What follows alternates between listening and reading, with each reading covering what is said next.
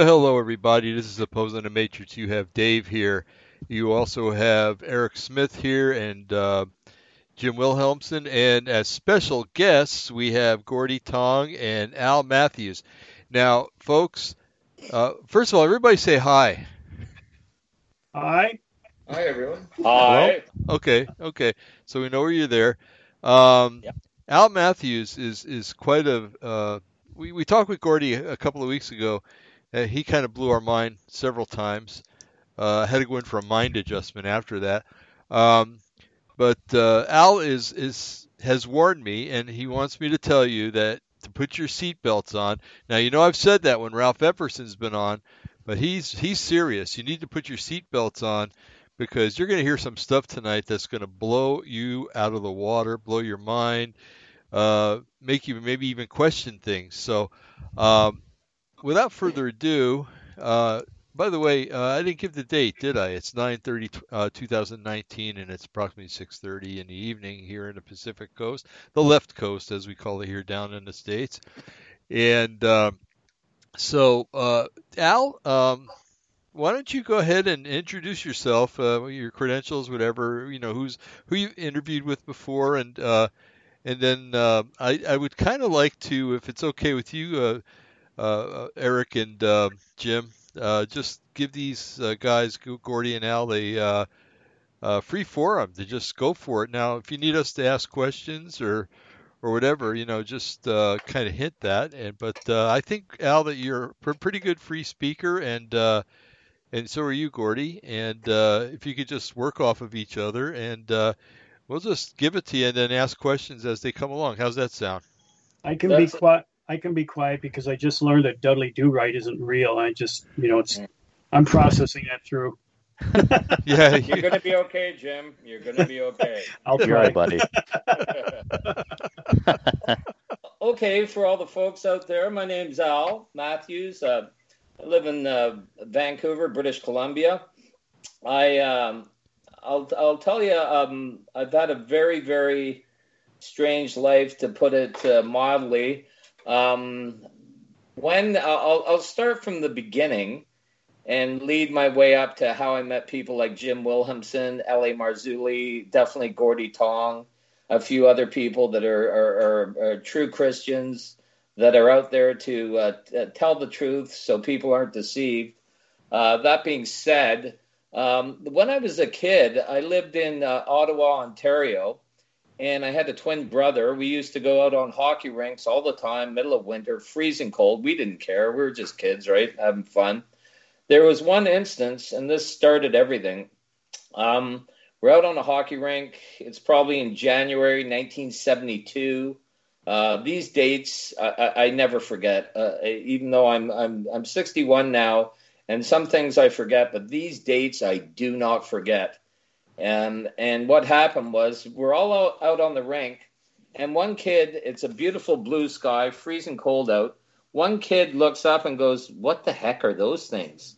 and everyone stops playing and we're looking up and about eh, probably about a mile away there's a pollution plant with three ufos hovering in a triangle formation and the sun was just beaming off these things they all looked the same size there was no sound and we're all looking at them sort of mesmerized looking at them and then they darted in the sky in a blink of an eye they must have moved i don't know five ten miles just and gone and then stopped again. Everyone ran into the changing room, except for little old me, and I stood out on the middle of the rink and I looked up at these things, and in my mind, I'll never forget this. In my mind, I was so fascinated by seeing this.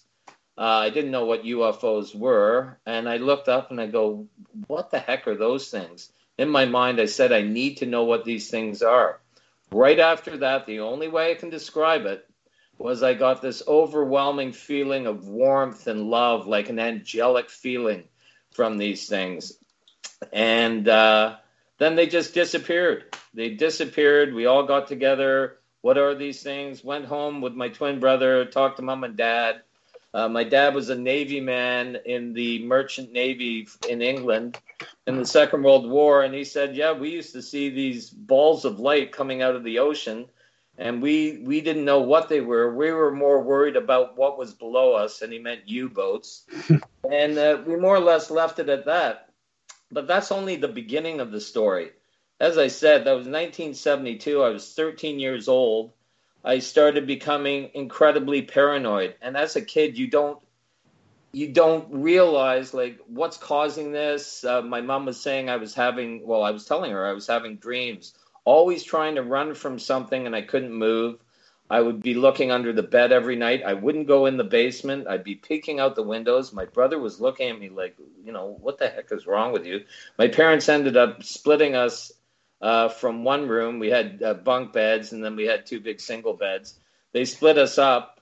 I was starting to have nosebleeds, these weird marks on my fingers. Mm. And the, the craziest thing is, and now, you know, as you start to learn what's going on and you try and stay away from all the noise and deception, um, I was walking around the house, and I remember this too.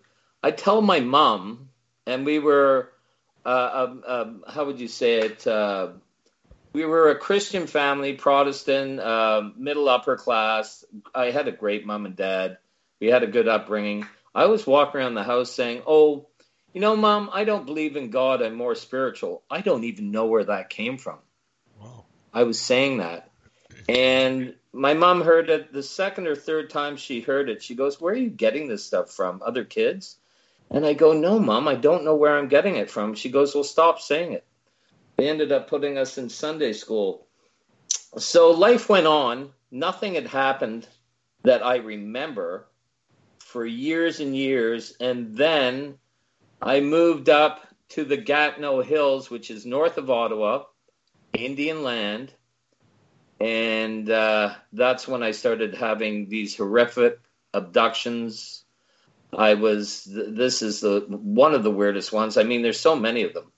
I was driving home from work around six in the evening. It was August. It was 1993. Uh, not a cloud in the sky. Once again, the summers back there are very hot, and you, you know you don't have a lot of clouds in the summers. It doesn't rain too much. But I'm driving home. My exit, I'm approaching up in the Gatineaus. Once again, Indian land. It's called the Tenaga exit. My cottage is five minutes from there. All of a sudden, I drive past the exit with no discernment like normally, if you'd miss something, you go, "Oh, damn it! Why did I miss that?" Blah blah blah. Nothing. All I felt was I was the only way I can put it. I was being shut off. It took four to five seconds to shut me off, and then I don't remember until it's pitch blackout. I'm in my little uh, 300Z uh, car, being, and this is nuts. I know people are, oh, is he on drugs or this? No, no, no. I'm, I wish I was. to be honest with you, from what happened to me. Um, I was lowered in this massive, massive, bright, pulsating beam of light in my car, floating. And it's pitch black all around the light. And I'm vibrating. I'm, my whole body is vibrating. Um, um, I'll tell you, I had wet my pants. I was so scared. I thought I was going to have a heart attack. I looked out the left side of the window looking down and you could see the treetops. To put things in perspective, it would be like driving your car off the 50th floor of an apartment building at night, but wow. I was floating. So uh, that probably tells you why I don't like heights anymore. I don't right. even like flying. Don't know where that came from, but uh, the car the car landed on on the on the ground on a road, pitch black out, and I'm watching it, watching the car start itself, the headlights come on, the dash lights up, and I'm watching the car driving, steering on these winding roads. I know that sounds like I'm delusional or nuts or whatever. No, it happened. I'm watching this, and then I had a calmness come over me. I grabbed the steering wheel, pulled off to the side of the road. I didn't have a clue where I was. All I know is really dark out. I was on these winding roads, which is where my cottage was. I mean, the roads were like that, running along the Gatineau River. I looked at my watch. It was a quarter after 10. I had over four hours of missing time. Whoa. So I started driving, trying to figure out where the heck am I? Um, I saw a sign, one of the green signs, and it said Maniwaki, 12 kilometers. That's 120K from my cottage with over four hours of missing time. Whoa. That's when I moved out here. That's uh, like I drove out here in three days from Ottawa to BC, which is crazy. Normally it's four or five days. Um, I had other cases up there, and this shows you how demonic this is, and I mean it is demonic. Um, I would wake up at two. Uh, I would wake up like I'm catapulted out of bed, sitting up, going, "Whoa, what was that?" And I turn around, look at the clock. It's two twenty-two. This happened several times. Two twenty-two, three thirty-three. Right. Um, and I looked at the clock and I knew something was obviously up. Why did I just catapult out of bed like that? So I pinched my leg to make sure I was awake. And then all of a sudden, this one is another weird one. Um, I'm looking at my closed curtain in the bedroom, sitting on the bed, sitting upright. And something in my mind is telling me to open the curtain. And I look at the curtain, I go, No, I'm not opening the curtain. and then I hear it again open the curtain. So I open the curtain there were two humanoid beings. I, I saw them face on. They were probably maybe five yards away from me with this light coming down from somewhere above, lighting up the whole oak tree. And these things were floating around the oak tree because I looked down to the ground. They weren't on the ground, they were floating about a foot, at least a foot off the ground. They had square jaws, they were ghost white, and their eyes were black, their hair was black they were wearing these blue uniforms with a black belt and black boot. I could describe them perfectly to a T. And they would float around this tree and they wouldn't move except for the floating. And when it came to see me in the window, I can just see my head out looking out this window. Their head would turn and just stare at me. And then that's the last thing I remember. 2:22 in the morning, I was dropped on my living room couch, probably from about four feet in the air. Boom, and just woke up once again. I had wet my pants. I was shaking. I went into the fetal position, just crying, like, you know, what's going on? what is this? Why are you doing this to me? So I had some horrific cases up there, and I, I will tell you, I got the hell out of there. I mean, I thought I was going to die. Mm-hmm. Mm-hmm. Yeah. My wow. goodness.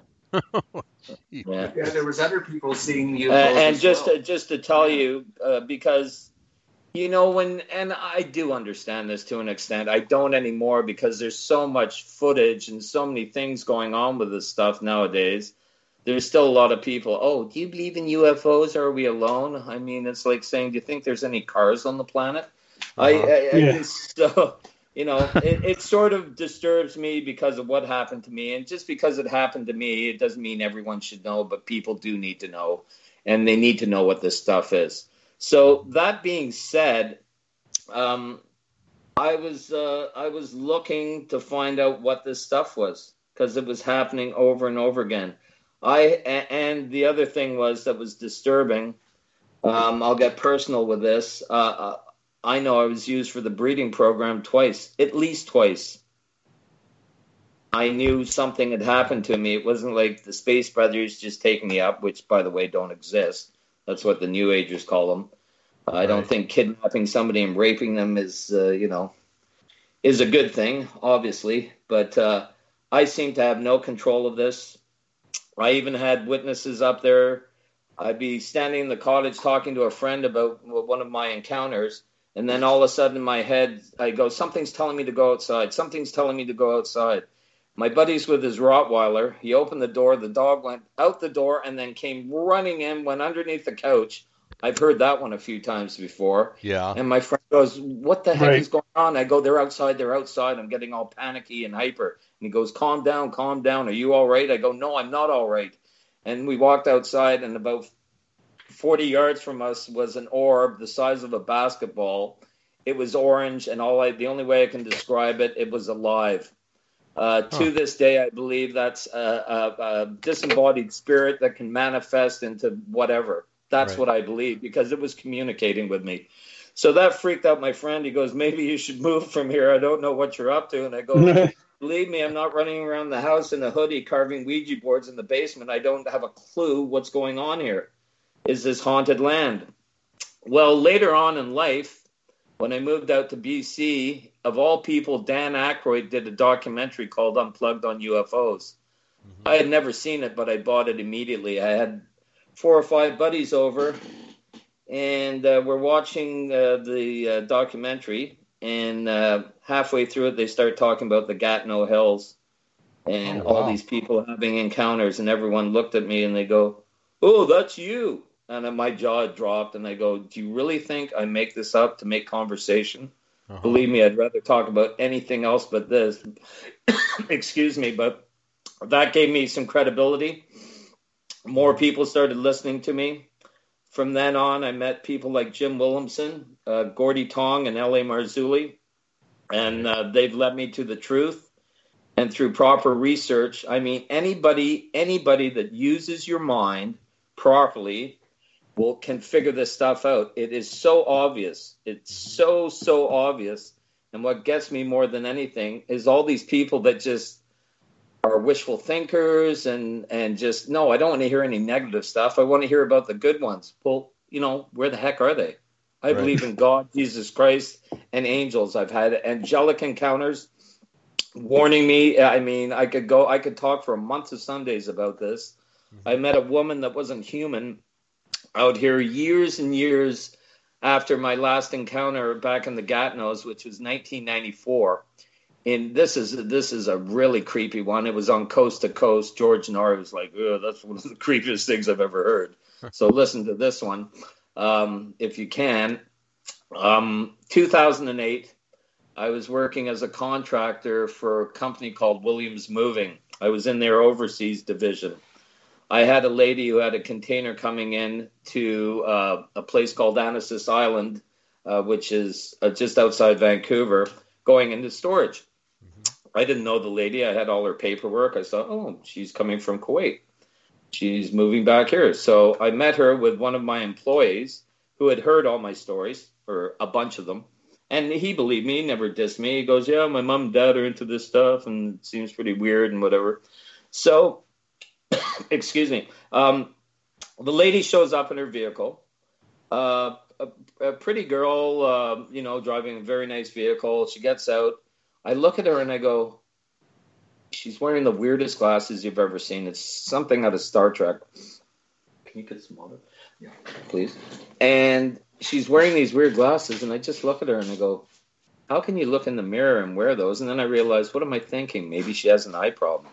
You know, I shouldn't be thinking that, but I did because they looked so strange, and I'd never seen anywhere wear glasses like this. They were black and wrapped around, no light could get in. So I figured maybe she had an eye problem. Mm-hmm. So I approach her, shake her hand. I go, "This is my assistant, so and so. Welcome to, back to Vancouver. I hear you moved here before, and you're coming from Kuwait." and she goes, uh, "She goes, yeah, I have to put all my stuff in storage and this and that." She seemed normal, and then she goes, uh, I said, uh, why would you, um, do you mind me asking, why would you move from Kuwait? I guess uh, everything is straightened out over there from that war, or not everything, but she looked at me and she just totally changed. She goes, Oh, there's going to be another war, another war. And I don't know why I said this. I go, I said to her, Don't you believe in a higher power? And she looks at me right in front of my assistant and goes, What do you mean, Al? UFOs? And I go, Excuse me? She goes, You know, UFOs. I know you've Whoa. been taken by them many times, and so have I. We were supposed to meet. Oh! Run! Uh, no kidding. Run. My friend, my friend looked at me and just shook his head like, like, what's that about? We're going up in the elevator and she goes right up by my ear and starts whispering in my ear, They're listening. I go, Who's listening? What are you doing? She goes, You know, the Greys are always watching and listening. And I just told her, I go, Look, I'm here to do a job. You're really starting to creep me out. Um, maybe we'll talk about this another time. What did I do? I gave her my number. Why did I give her my number? Yeah, yeah. You're curious. Yikes. Yeah. They Yikes. told me. I mean, you meet somebody out of the blue that's telling you stuff like this. I had never met this lady before in my life. And so I gave her my number. Uh, she called me about a week later.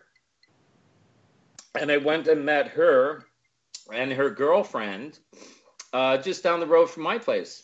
And I said to my friend, Oh, do you want to go over and, and chat and find out what's going on with this lady? And she goes, Not a chance. She really creeped me out. So I said, Well, I'm going to go anyway. I, I got to find out what's going on.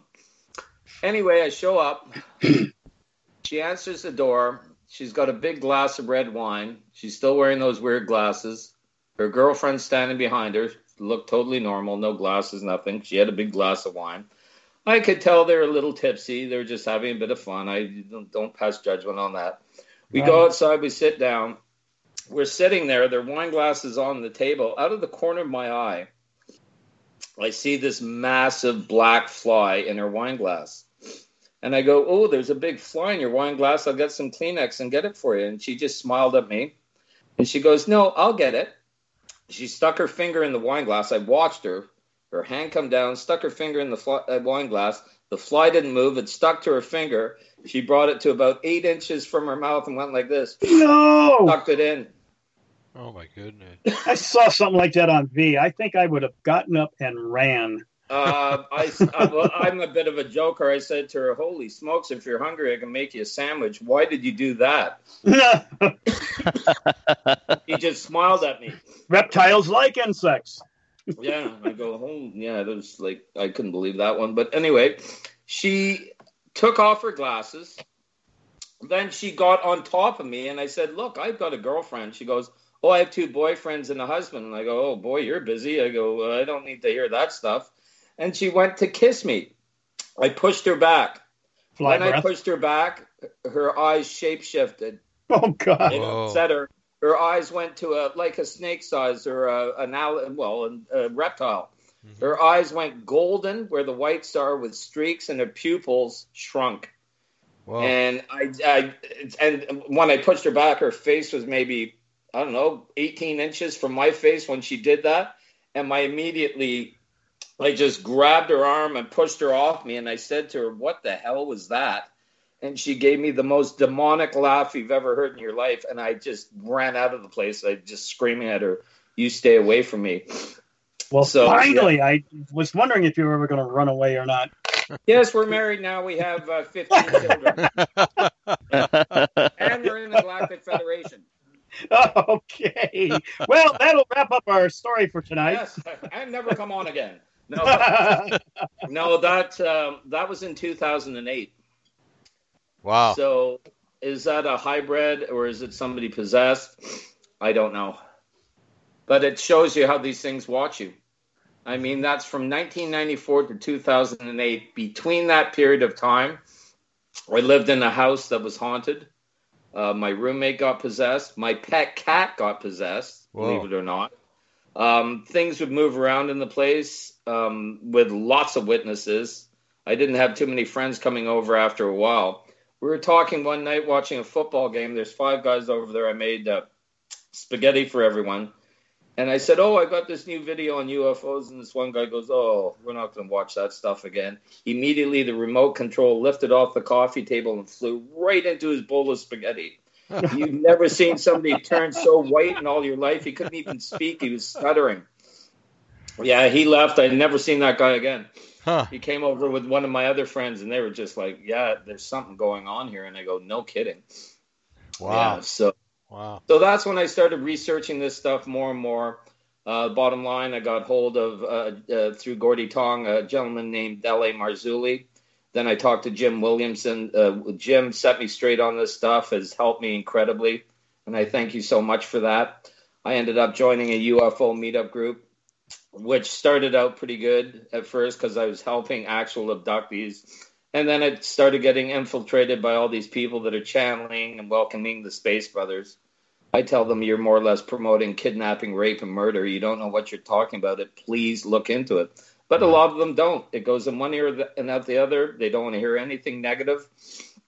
So that group uh, group imploded and closed down, which is good in a way. So most of these people aren't deceiving other people, but I, I just see this going on and on and on and on. We're starting to get some disclosure. I would say it might be one percent of what I mean, especially the U.S. Navy, that show called Unidentified. That's only one percent of what's going on. They're not talking about things like the Fort Benning incident, 1,100 uh, military guys abducted, all this stuff with nuclear bases. I mean, it goes on and on. All these people vanishing off the face of the earth. And uh, yeah, it's all this stuff I, I, would say is totally demonic. Yeah. Yeah. You mentioned that earlier about people vanishing. Um, you mentioned part of, I think, Alberta, but uh, we also brought up the subject before we got on the air of national parks and things like that, and even yeah. Sasquatch in, in, Vancouver. You want to elaborate on that a little more? I think that's a fascinating oh, subject. That's, that, that's another good one. Um, my boss had me fly up to Port Hardy from the mainland. Uh, I had to go pick up a five ton truck, and Port Hardy is the tip of the of the, the north part of the island of Vancouver. It's gorgeous out there, but lots of woods. As soon as I landed, I got my hotel room, and I said, "I'll take a little walk around the town." I went into an A and W restaurant. I, I talked to immediately. I spotted a couple of uh, native gentlemen or uh, Indian folks, and I sat down. One guy was probably in his 50s, and I go, hmm, I think I'm going to talk to this guy. So I told him uh, I'm a paranormal researcher. I look into these things. Do you believe in UFOs? He just smiled at me. He goes, they're all over the place. He goes, Whoa. UFOs, orbs, and then he says Sasquatch. Whoa. When I go, oh, you believe in Sasquatch? He goes, believe in Sasquatch. They exist. They live in cave systems up here. There's families of them. He goes, You won't hear any animal life around these caves. The animals know not to go around these cave systems. Huh. He goes, They're all over the place. Wow. I told them. I told them.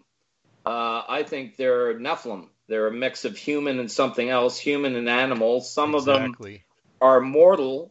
Some of them are mortal. Some of them aren't. Some of them are telepathic. And I wanted to talk to David Paulides about this years ago. Um, he, he talks about people going through these portals. Uh, I believe most of them are being teleported. I've been teleported. A girlfriend of mine's being teleported. Two UFO abductees. You could be in a room talking to your buddy, turn your back, and then you're gone. Huh. You can just like being teleported. And you could be in one place and in a heartbeat in another place. So, huh. I, personally, I believe that's going on.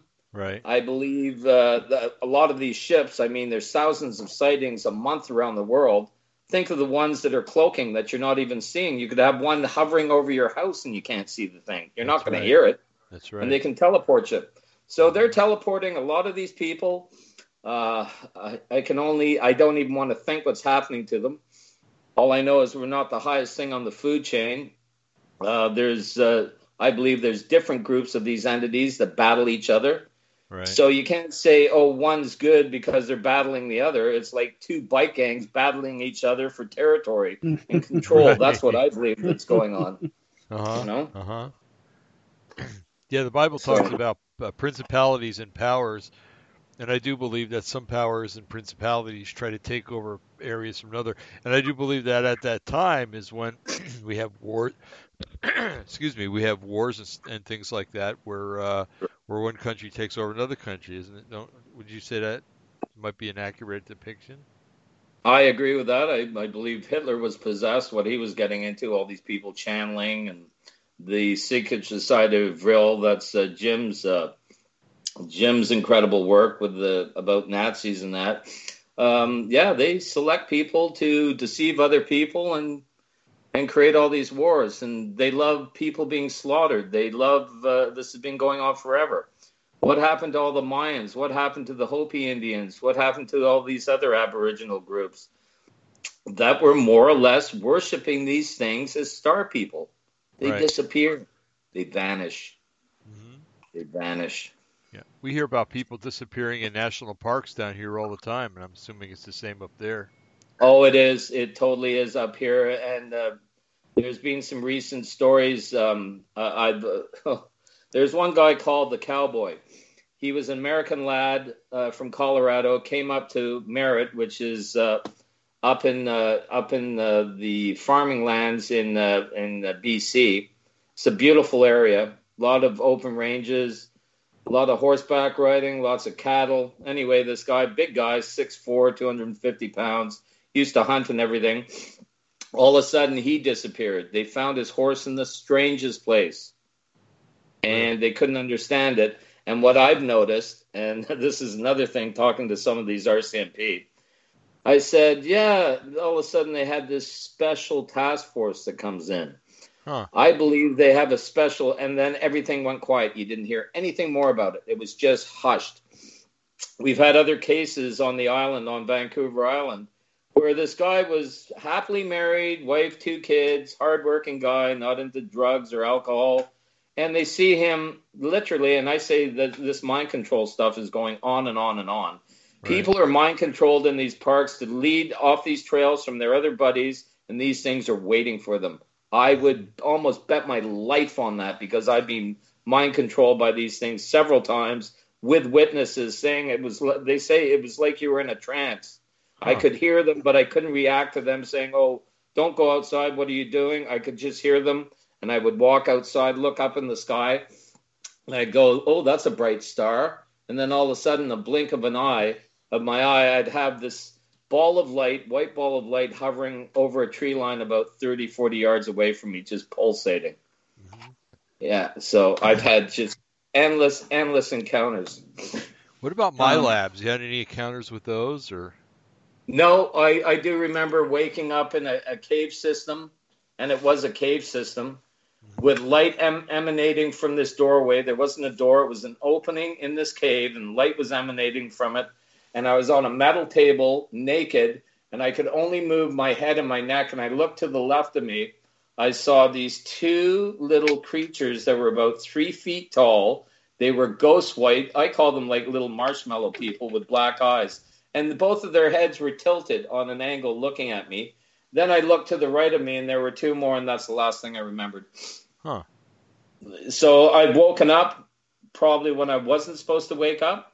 Right or right. maybe uh, I, I, uh, you know, I question this at times. Why would I wake up from some of these encounters? I never went under hypnosis. I'm glad about that.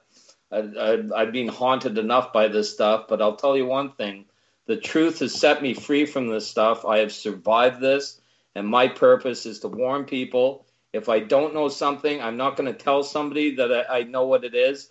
I'm trying to tell the truth as the best I can document uh, all my stories to people so they they are awake of what's going on so people aren't deceived right right that's that's uh, you mentioned the national parks in the states uh, Dave, the the research of david Paulides correct right the uh, cop right yes yeah. he um, he has mentioned uh, people disappearing here in british columbia he mentioned a, a highway of tears which al mentioned earlier he also mentioned in the north shore mountains of uh, near Vancouver, people have disappeared.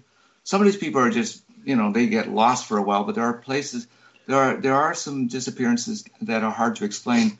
We have found uh, these shoes near uh, the mouth of rivers or by the beach, and there's parts of a human uh, toe or part of the, yeah. but uh, we don't know what happened to the person. That's been reported. Uh, I have a question. How many of these people, and they're never going to tell you this, how many of these people are drained of their blood I, I, I, question that.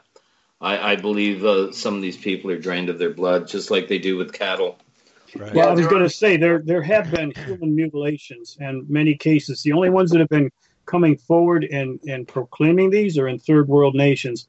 I think, in, especially in the states, we are so good at covering this stuff up. You don't hear about it. It happens, but you don't well, hear about it.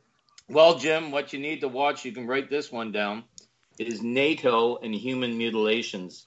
It's three ex British police officers that met a black beret that was working with the U.S. military, with NATO, that were going to UFO crash sites and finding in these ships these reptilian things coming out with glowing red eyes, horns on their head. They weren't the little cute entities that you see on the Disneyland movies. They mm. looked like devils, and these things would kill them. They were mortal. They could kill them, but inside these ships, they were full of human body parts. It's called NATO and human mutilations. Yeah, that's mutilations. it's disturbing. That's on YouTube Right Put right it now. mildly. Um, yeah. But uh, David Paulides um, mentioned one of the main cluster areas or national parks where people are disappearing is Yosemite. And again, heard uh. I, I Right. did some research on the history of Yosemite. Uh, I don't know if I mentioned it before, but that that land used to belong to an Indian uh, tribe. It was kind of like their happy hunting ground. But when the white settlers and the American government saw this land, they wanted the, the Indians to relocate. Uh, but they, the Indians didn't want to relocate, so there were uh, military and militia that brought, came in and killed some of the Indians, killed the chief's son, and uh, drove them off the land. But if you, there's a curse from this Indian chief Yeah. uh, on this parkland. He, uh, that curse is mentioned online. I've I found uh, several references to it. Uh, but when that land got cursed, things started to ha- bad things started to happen. And Paulides says that that particular park, but there's other parks as well. Point Pleasant. Yeah. Mothman. The Mothman, the Mothman prophecy uh, story uh, by John Keel. Again, this was land that was owned by the Indians. The Indians were killed or displaced or relocated. They put a curse on the land. It's called the Chief Cornstalk land. And in modern times, there's been a sighting of this cryptid called Mothman. This thing, seven or eight feet tall. Oh Very yeah, Right. that was Right. in the movie Mothman Prophecies. Yep, was in yep. Keel book. But there was also Men in Black sightings, UFOs, poltergeist activity. Uh, so there seems to be some uh, relationship with a cursed land and people disappearing. That's uh, that's something Paulides didn't mention too much. He may be aware of it, but uh, uh, Mount Shasta is that area too. Uh, there's been people have disappeared. Full Uh, of New Age people, Indian folks. Oh, I mean, yeah. yeah. Yeah. It's the same pattern over and over again. Well, Some of the Aboriginal people uh, in the Shasta area said, "Don't go above the tree line." You'll be taken. because some of the people that have gone above the tree line have seen some non-human looking beings or humanoid beings. They're, they're called the Lemurians.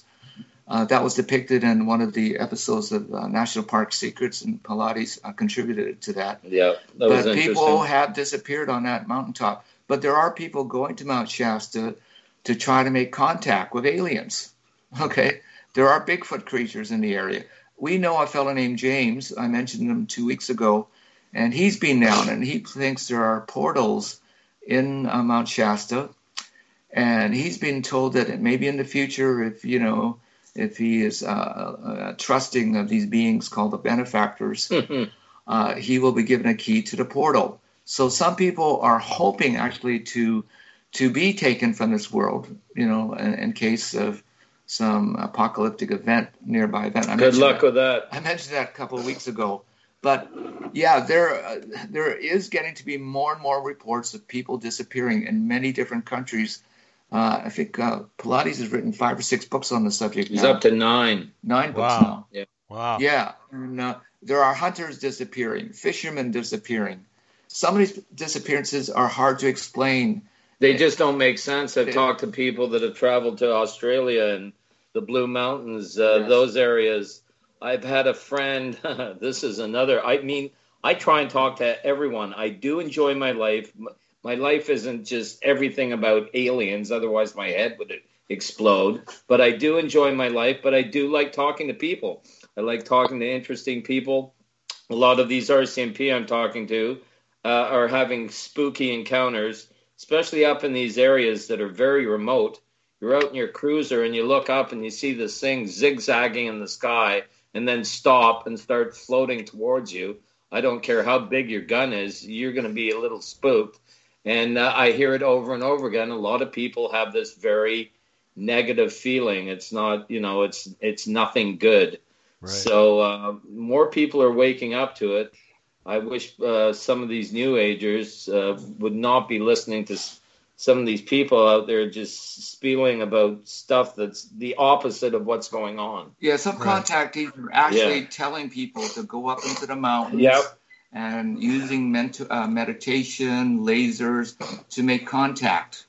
And uh, James says, you know, he's trying to do that. And so far, he hasn't been taken, but he's been given a promise that if you know if he keeps listening to these uh, beings he calls the benefactors, and they they're a human-looking type of alien that are highly telepathic, and uh, they, That's what they look like. That's probably Yeah. not what they look like. that's Probably that's what they yeah. appear to be like. Yeah. Uh, uh, they remind me of some of the uh, of the uh, the story of uh, Valiant Thor and his crew. Uh, you can have some of them have blonde hair, some have wavy brown hair. Some are they are have very fine features. I mean, they look like Hollywood movie stars or models. Or uh, Richard Dolan said, uh, Scandinavian supermodels. They can look amazing, yet they are highly telepathic. And if they know that you have an interest in making contact, you're interested in this Oh, they subject, read your mind. they can read that they can read your mind and then they will set up situations and will start to draw you into this possibility of contact and some people are disappearing there's actually a case uh, uh, the canadian broadcasting company um, it's the cbc they did a documentary about a case on vancouver island there's a fellow named granger taylor i believe Yeah. he was kind of a, young man who was a mechanical genius. He was able to put, you know, cars together, trains, Planes. planes. And anyways, uh, he got fascinated with the UFO phenomena. He built a little kind of UFO. a, a UFO uh, uh, ha- place where he could hang out with his buddies, where he would sleep sometimes.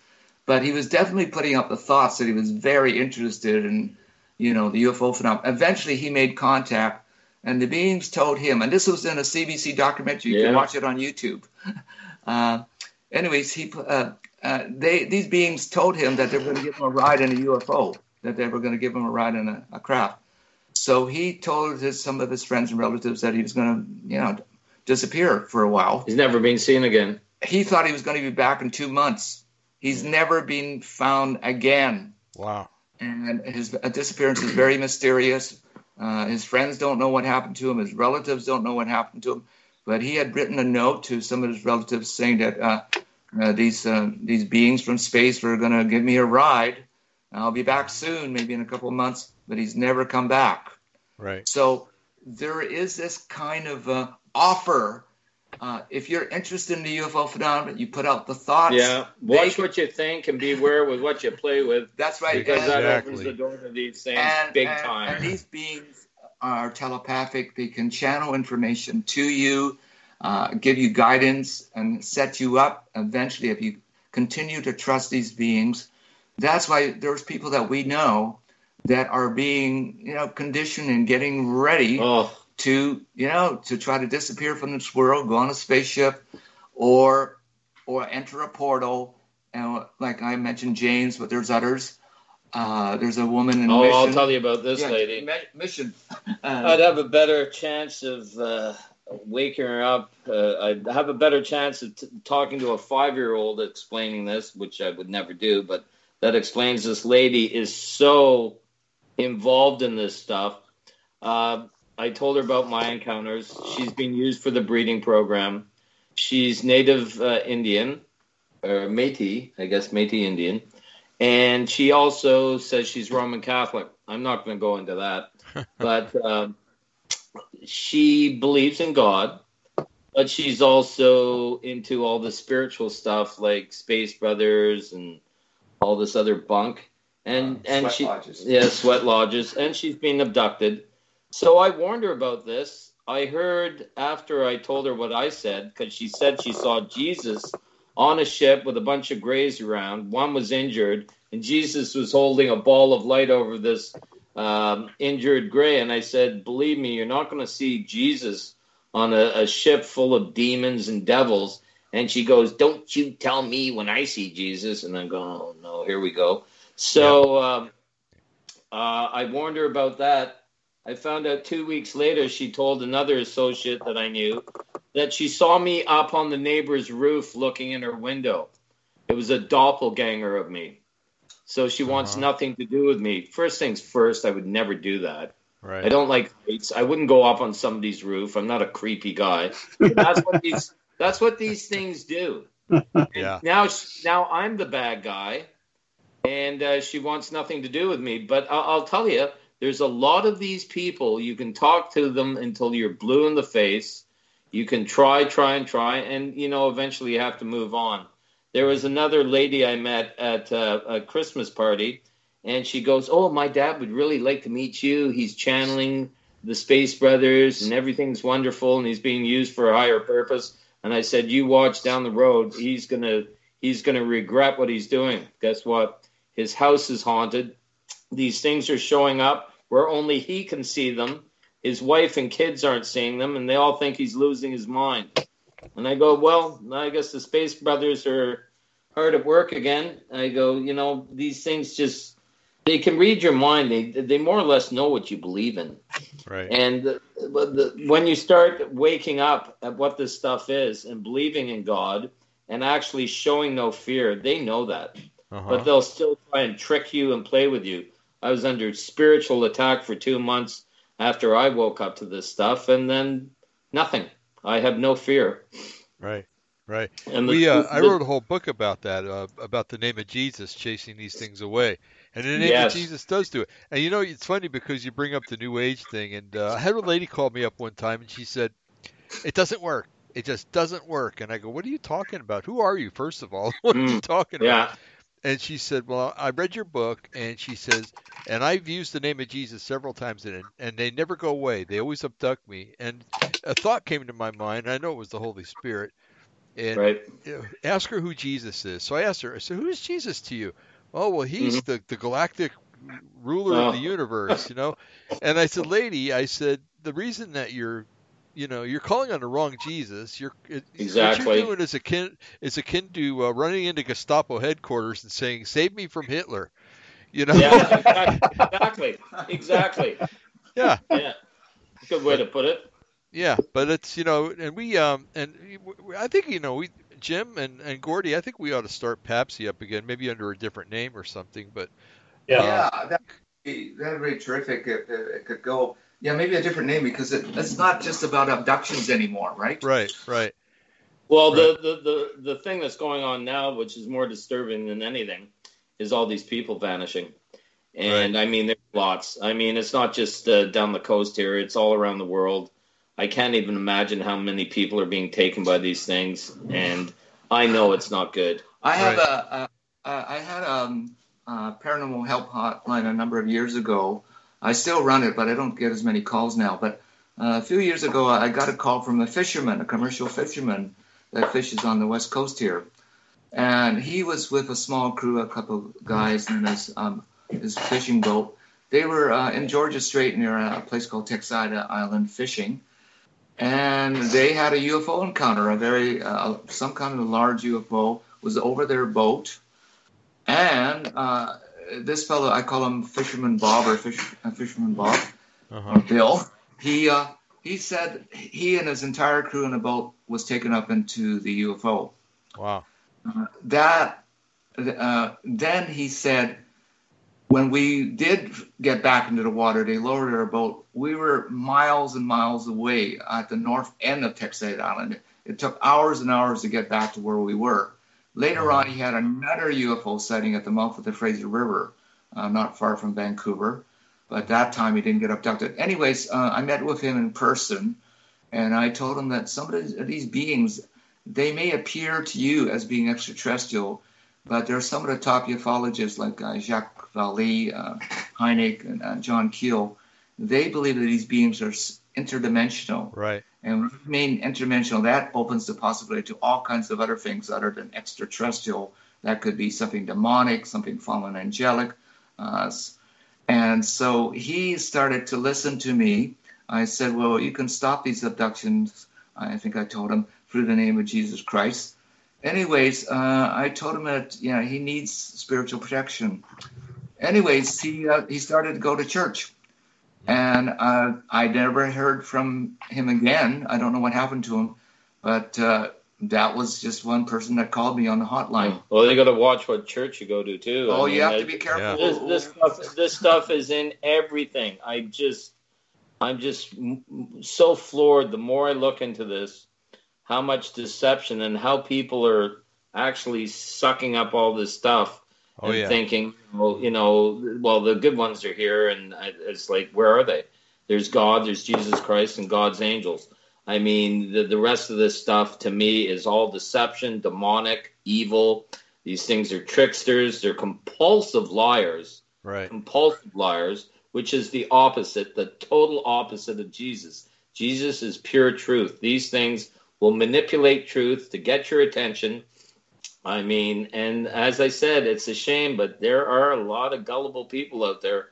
And uh, I, I, I really fear for a lot of these people they yes. will be deceived. Like uh, um, uh, Al mentioned uh, that Aboriginal lady. I've met her as uh, I've I've talked to her as well. Her name's Ray.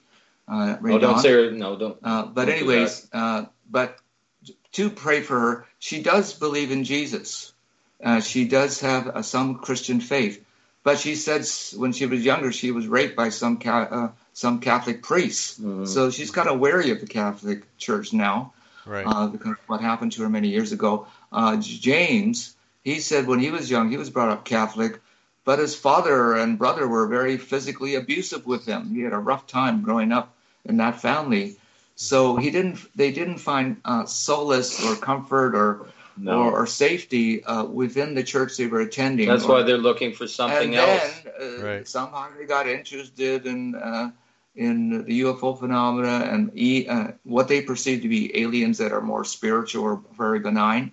Mm-hmm. Uh, one person that you were with me with uh, when Paul Hellyer spoke yeah. at UBC. Yeah. No, like Paul Hellyer is our former defense minister of Canada. Mm-hmm. But that doesn't mean anything. You no, can no. be a general and not know anything about this. The right. thing is that he had his own UFO sighting in Ontario. Yeah he got interested in the UFO subject to the point where he invited he got an invitation to speak at, at the University of Toronto at an exopolitics gathering. Mm-hmm. And the, the exopolitics group is made up of a lot of researchers and contactees. Yeah.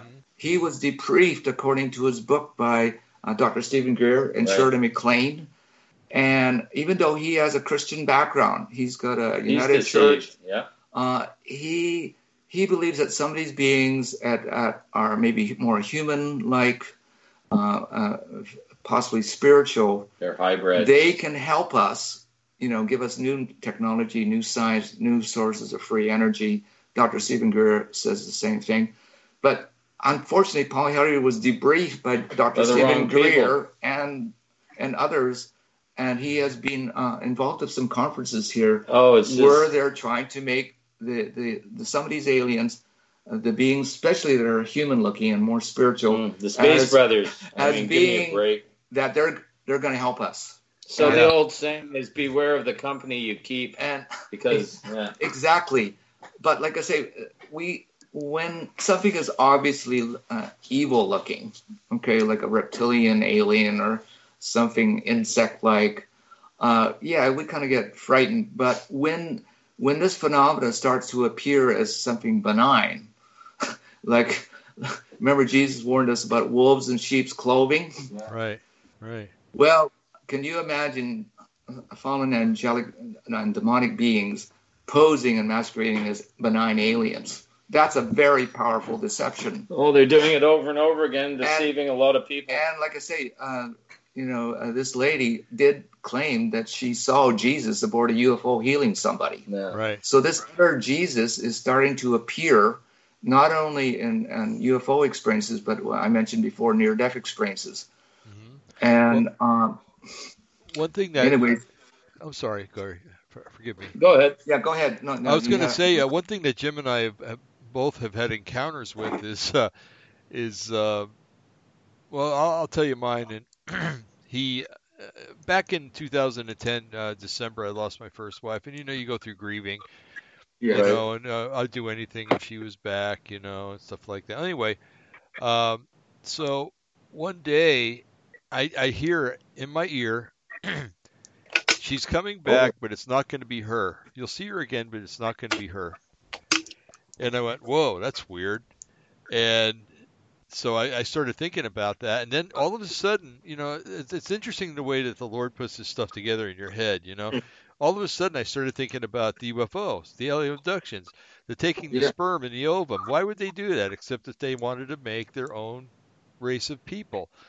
Okay, so I, I see the Great Deception, or at least part of it, as being, you know, every Christian, let's just say every Christian that's lost somebody and they and they missed them dearly, all of a sudden gets a knock on the door. It's that relative.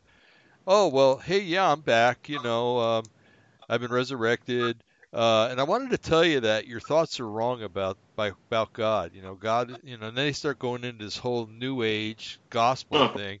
Yeah. You know, and and stuff like that. And Jim had a similar experience to that too. And um, yes.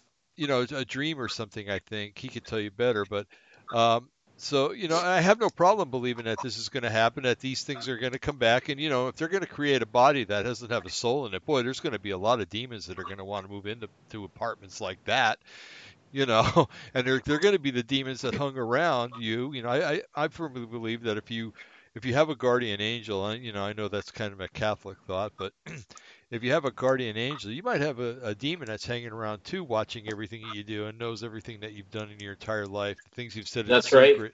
And everything else, and and you're going to have that person coming to your door, knocking on your door, and I think a lot of a lot of Christians are going to fall for that. I, I, I hate to say it, but I think it's true. Yeah. Well, there's a lady that Karla Turner mentions in her research. I remember I told you Karla Turner is a former Right. abductee.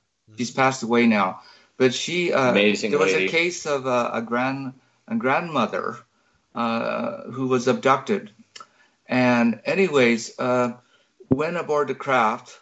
Uh, she actually thought maybe you know she was uh, in the presence of demons or devils and stuff. She wasn't sure at first what was going on, but then um, uh, one of these aliens uh, that was maybe uh, more scary looking tried to have sex with her. Of course, she was repulsed by it, Uh-huh. and and anyways, the alien walked away into a doorway and disappeared. And then out came someone that looked like her dead spouse. Yeah. and again, this being that looked like her spouse uh, tried to have sex with her. Um, Wow. I don't know if, if anything happened, but Karla Turner said that is not your husband. Mhm. Uh-huh. No That is kidding. not your, you know, this was probably an, uh, some kind of interdimensional alien uh, being. Well, at first shapeshift. pretending to be alien at first, and now pretending to be your dead spouse. Hmm. Also, there's been abductees I've heard that have seen their friends Yeah. uh, aboard a UFO uh, that uh, they didn't know were being uh, were abducted, and they were encouraged to have sex, but it wasn't their friends that Uh-huh. they were meeting. Or they aboard the just put that in your mind. That's what you're seeing. I'm waiting for somebody to say they've seen Colonel Sanders. I mean, it's so ridiculous on some of these encounters on these ships, and these people believe it. Uh-huh. I mean, seen Elvis, they've seen Hitler, they've seen lost loved ones. I mean, once you're uh, uh, once you're awake about this stuff, you realize how deep this deception is, and the lies, and I mean, it just goes on and on. A couple other things I did want to mention, I feel comfortable mentioning, especially since I, I've known Jim for a while now. I haven't talked to him for a bit, but uh, my last encounter in the Gatineaus, um, I phoned my friend out here in BC and I said, Look, um, I'm fearing for my life. I had told him a few other encounters. And he goes, Sell your, sell your place, get the hell out, out here now. He goes, Don't wait. I hung up the phone and I'm thinking, and then all I heard was the softest voice in my ear going, It is time to leave. It is time you must go. Mm-hmm. I kid you not. Clear as day. And I, I, I drove out here two days later. Right. Then when I was out here, I, I don't know if it was an angel. All I know it was good. I broke down after. Um, I was at a baseball tournament in my beautiful old 70 Firebird, and the brakes are starting to click, and I'm going, oh, the, the brakes were done a while ago, but I'll just drive home slowly. And before I walked, when I was walking up to the car, I pulled the keys out of my pocket, and once again I heard that same voice, and it went like this: "Don't do it." And then in the other ear, immediately after, I heard this: "Do it," just like that. Got in Really? the car, got in an accident five minutes later. Clear as day. Do it. And I Huh. did it. And now I will not be deceived after that. Right. I mean, so yeah, I've Wow. had some weird stuff. That's amazing. clear what do as day. What do you guys think about um, uh, to, to kind of uh, throw this into the mix? Uh, Black Eyed Children and uh, what do they call them now? They're calling them star children, I think, or something. Uh, like they actually have been seen here in Vancouver. Really? Um, we have a uh, we we know somebody. He's been a long time abductee. Uh, his abduction started when he was a child in Saskatchewan. Uh, but anyways, um, uh, he uh, oh, he's he was a d- bus driver at one time when he was healthy. He can't drive bus now, Mm. but he said that when he was driving around uh, on a couple of occasions, he picked up two strange women that came on his bus.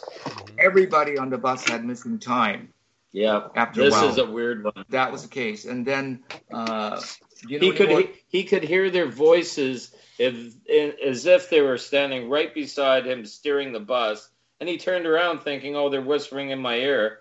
And then he looked up in the mirror, and they're both there, like about eight rows back, just smiling at him. Whoa. And he had this overwhelming, creeping feeling, creepy feeling, and then he had missing time. I mean, it's amazing how these things can shut off everything around you if they want you. They can also make you see something where everyone else isn't seeing it. I mean, uh, supernatural, I guess, is almost an understatement of what these things can do. But Right. anyways, on another route, he he saw a woman waiting for the bus, Oh yeah, and uh, what caught his attention was this woman's eyes were all black, totally Wow. black. and they were staring back at him. Oh man. So the I've never heard of black-eyed children up here, but uh, there are adults. there are cases of black-eyed adults and black-eyed black-eyed children now. It's not just uh, children anymore. Now, just just uh, adding on to that gentleman, I don't want to mention his name. I don't think that's the right thing. I don't think he'd want that. But Right. uh, I was interacting with him at the UFO meetup group. He said to me, he goes, "I can tell in your eyes when I'm talking to you and you're telling me your stories. Uh, you're not you're not fibbing or making stuff up." And I go, "I have no reason to." When I would talk to him, it was like PTSD on steroids. Some of his encounters being raped by these things. He said he had this this woman that came into the room when he was lying on a table, and he described her as a lady coming out of a concentration camp with terminal cancer, oh. uh, missing half her hair. It was just skin and bone, like on a skeleton, wearing this uh, disgusting uh, sort of like ripped up dress, and she raped him. And he screamed to her, "Who are you? Get off me!" She mentioned his ex-wife's name. wow. Kind of like a succubus or something, huh? Some, yeah, and then and then after we were having talks, I I I was talking to that same gentleman. I go, you know what? These things are probably listening to us right now, and I told other people that, and that came true to true to be because this one lady that was a nurse had twin boys that were being abducted, and they said we're learning more on the ship than you than from you, mom. And uh, she came to the meetup group. Her husband was losing his mind. He'd be paralyzed. They'd take the kids. And I told her, get a Holy Bible and start reading it and absorbing it. I go, these things aren't here to help you, this and that. She didn't show up to the next meetup group. We were all concerned. She showed up a month later and she goes, I can't come here anymore. My children told me not to, said, uh, the being said, don't go to the meetup group anymore. We don't want you going there. Well, who's the adult here? Yeah. Yeah. Yeah. So Watchers once again, and then a military story was the guy that uh, I was talking to that was seeing these hybrids on his bus and that. Um, he called me up all panicked. He said they had taken his son the night before. There was a blue light that went right through the apartment, and he was paralyzed in fear. And they luckily his son came home, and his son was saying to them, spaceship, stars, spaceship, stars. He was like four years old. Wow. After I had a little chat with him, and you got to watch what you say to a little boy, we're sitting on the balcony uh, on the, I think it was the third floor, and between his apartment building and another apartment building, there's an area where people walk their dogs, and there's lots of trees and uh, seating areas. This helicopter came down between the two buildings. We couldn't believe it. I go, that's military. He goes, well, there's no markings on it. It was all black. The side door open. This guy's got his head sticking out with a a mask on with a camera, filming us. Really? Yeah. That's amazing. That's Yeah. really amazing. So- Not that's- surprising, but amazing. no. Oh, they they're watching a lot of people. That's for sure. Mm-hmm. I have no doubt. Yeah. Yeah. You know, when we had our little uh, conference down in Roswell back in 2008, I brought up a lot of Jacques Vallée and and uh, J. Allen Hynek quotes and things like that, quotes by uh, other people uh, mm-hmm. about these things being demonic and and uh, interdimensional, not from outer space, not the Space Brothers.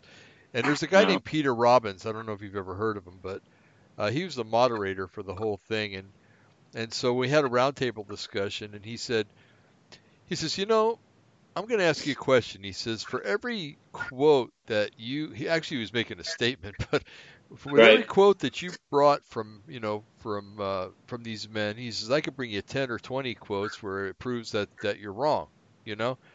And I said, yeah, I said, you know, you probably could, but you know what? Mm-hmm. I said the stuff that we brought up at this conference has never been brought up before. And I said, and our purpose here was to inform people that there's another side to this whole story that you guys don't want to bring out. Yeah, I said, so I said, so now everybody's got all the information and everybody can make the decision for themselves. Mm-hmm. And he, he looked at me kind of dumbfounded and he goes, well, you know what? I, I guess you're right. You know, and then. Uh, well, you are right. Yeah, and, and you know it it's funny because uh, it was probably about a month later, and I got a call from the person that I did the, uh, that I spoke for down there, and he mm-hmm. said, "Well, we can't do that again." And I go, "What do you mean?" And he says, "Well, all the UFO guys got together and went to the city hall down in uh, Roswell and said that they never wanted us to speak at another conference in Roswell, or they wouldn't come." Wow. Yeah, it's just like uh, the Joshua Tree. They're trying to get rid of the Richard Dolans and a couple other good researchers. Uh, uh, I wouldn't say Richard Dolan's bang on. I've met him a couple of times. No. He called me out of the blue, idea. and then what's that? Well, I was just saying it. Uh, that might not be a bad idea for right now. Yeah. Dolan's on the other agenda, man. Yeah. Oh, you think he is, eh? Well, here I'll, I'll give you a little oh, uh, we, background. Yeah. He, Dave, we were, Dave and I know uh, we got a long history with Richard Dolan back we, to 2003. And back in mm. 2008, we were talking down there. Um, he was overheard by one of my associates saying, "They're in my head and they won't leave me alone." Uh, so you know that's a pretty good uh, sign right there. And I think yeah. his wife, I think, is a, a, a, a oh, she's new age. Yeah, that's top secret. You're not supposed to mention that. Oh well, everything that's said in secret is going to be shouted from yeah, the rooftops. right. Well, sorry, Space Brothers. Yeah. But um, anyway, uh, so you know, yeah, be careful with that one. yeah. Well, he he talked to me. This is years ago, but I've noticed he he like a lot of these uh, so-called researchers. You hear them on one show, they say one thing, and on the next show they're flip flopping. Exactly. I mean, I'm well, disappointed in Linda Moulton Howe, uh, Laura Eisenhower. I, I, I honestly believe a lot of these people are possessed. Why? Because they channel. Uh-huh. Uh, Barbara Lamb, uh, um, Laura Eisenhower, Steven Greer. If anybody's a hybrid, it's that guy. And right. people that are listening going, what, hybrids? These Steve, things clone people. Right. They right. clone people for a purpose. They're, Steven Greer Steven Greer is going to have a major, major role in introducing the cosmic Christ when he comes. I know he will. I um, do too. He's being programmed. Sure, he is educated for a purpose.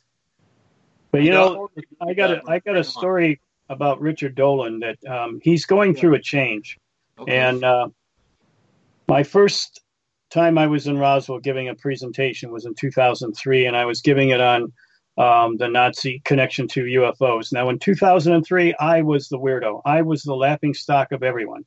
Um, even one guy that had been doing this even longer than me, uh, James Cunningham, after this, uh, after everybody spoke, he come up to me and he says, "Jim, your stuff is incredible." He says, "But quite frankly," he says, uh, now he has he was witnessing in the UFO community in 1974.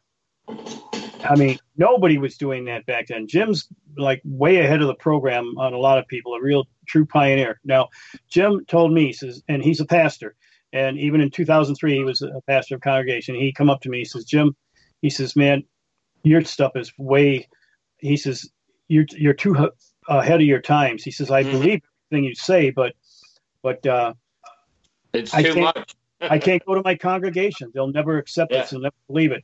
So, you know, that was true for them. Now, mm-hmm. the whole Nazi connection to everything. You can't, you know, you can't turn the TV on with hearing without hearing something like that. Well, Richard yeah. Dolan, he he said something.